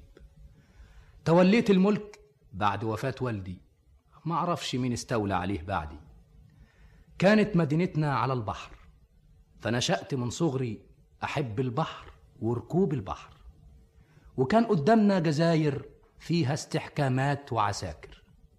وفي ليلة من ذات الليالي خطر في بالي إني أقوم أعمل جولة وأكون حملة وصممت على تنفيذها بعد ما أصحى وهي منها تفتيش ومنها فسحة.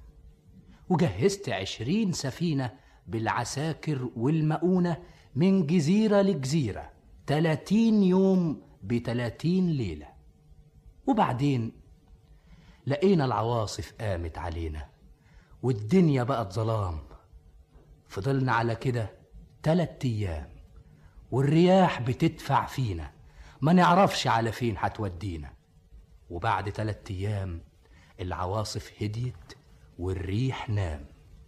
ويا دوب بدأنا نبلع رقنا ونشوف طريقنا ولقيت الريس ومعاه الناطور ووراهم عشرة ما بين وزراء وما بين أمراء وقف الريس يخبط على باب القمر. ادخل. مولانا مولانا. أنتوا عاملين كده ليه؟ قول لي انت يا ريس في إيه؟ شوف يا مولانا. الله الله. عجيبة. الدفة بتيجي والمركب زي ما هي ما بتحوتش. هي ماشية في طريقها. مفيش قوة تقدر تح- تحوشها. يعني إحنا دلوقتي مش ماشيين في سكتنا؟ دي مسألة خارجة عن إرادتنا. الله. طب ما توقفوا المركب. اعلم يا ملك الزمان.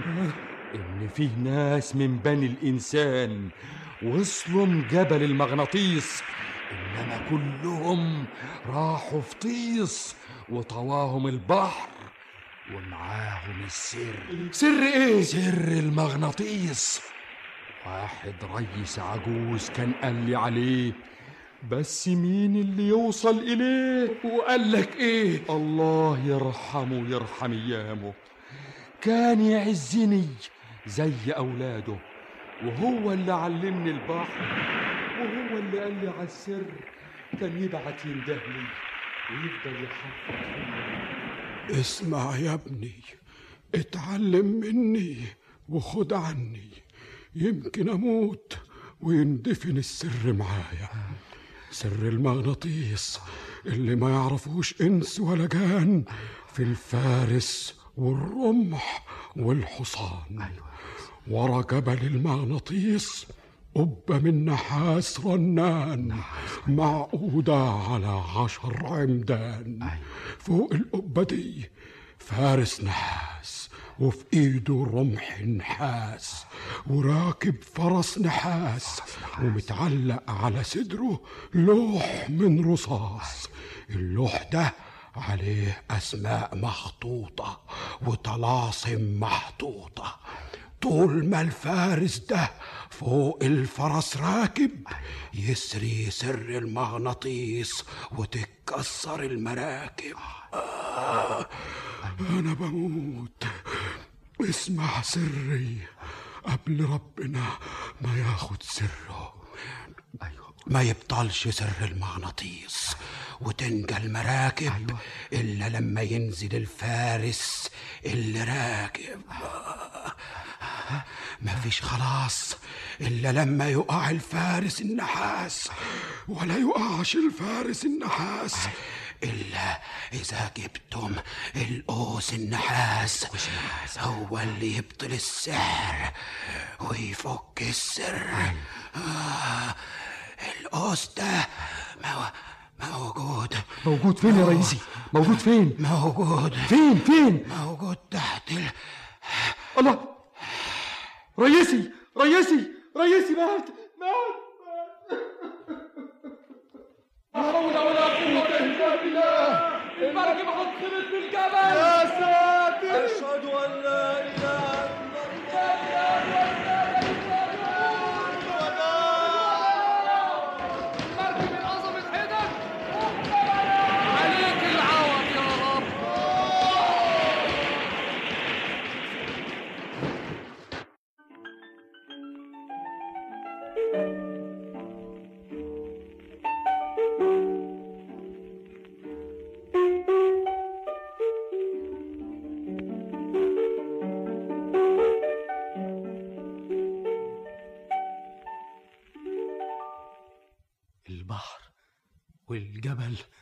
والسماء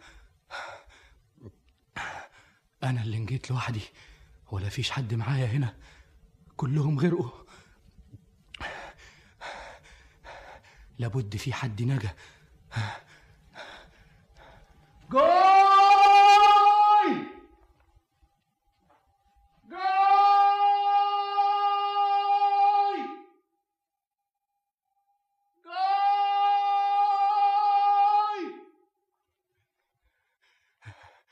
مفيش فايدة. أنا هطلع فوق الجبل وأشوف يمكن ألاقي حد. يا ده أنا ده أنا ده ميت من الخوف. الجبل ده فيه إيه؟ يا ترى في حد عايش فيه؟ الله الفارس النحاس الفارس النحاس اللي الريس كان بيقول لي عليه. إيه الصوت ده؟ الهوا ولا الرمح النحاس؟ مفيش معايا هنا ناس. يا ده اللي قال لي عليه الريس بالحرف الواحد. ادي الفرس النحاس وعليها الفارس النحاس وفي ايده الرمح النحاس. لو كان عرف طريق القوس النحاس القبة النحاس الرنان. وادي العشر عمدان. يا يا أنا تعبان تعبان. بنام. بسم الله الرحمن الرحيم.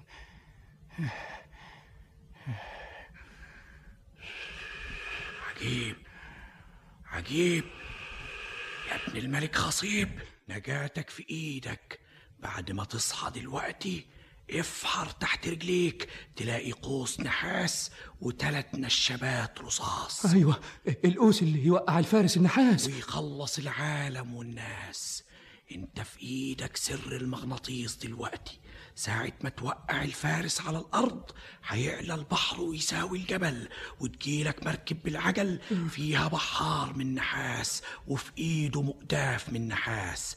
ساعة ما يحصلك من غير ما تكلمه ومن غير ما يكلمك تروح راكب معاه من غير ما تسمي الله.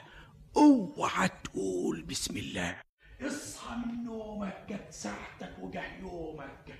عجيب عجيب عجيب. أشهد أن لا إله إلا الله. أنا كنت بحلم ولا إيه؟ إيه الهاتف اللي جاني؟ أفحر تحت رجليا القوس النحاس. لكن دي أحلام. وإيه اللي هيخس عليا؟ أنا هفحر تحت رجليا أفحر بإيه؟ ها أيوه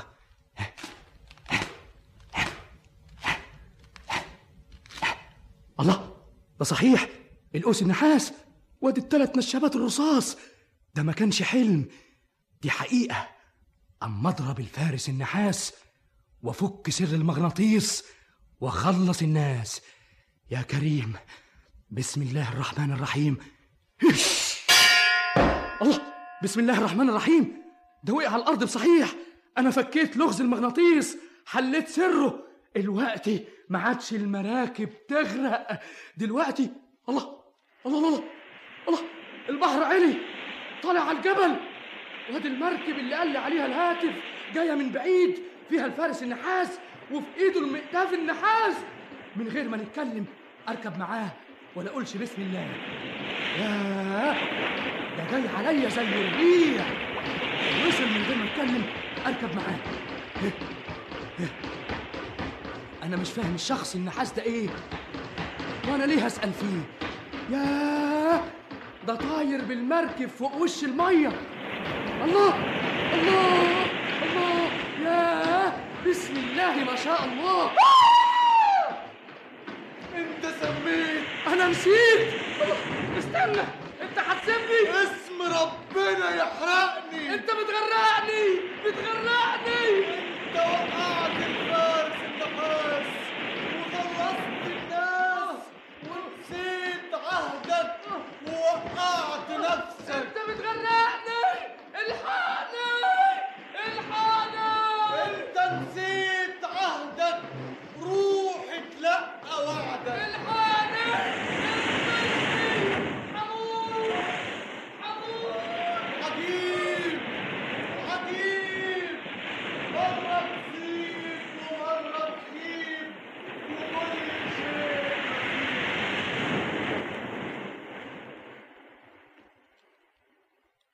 وطغت المياه على صوتيهما وحالت الأمواج بينهما.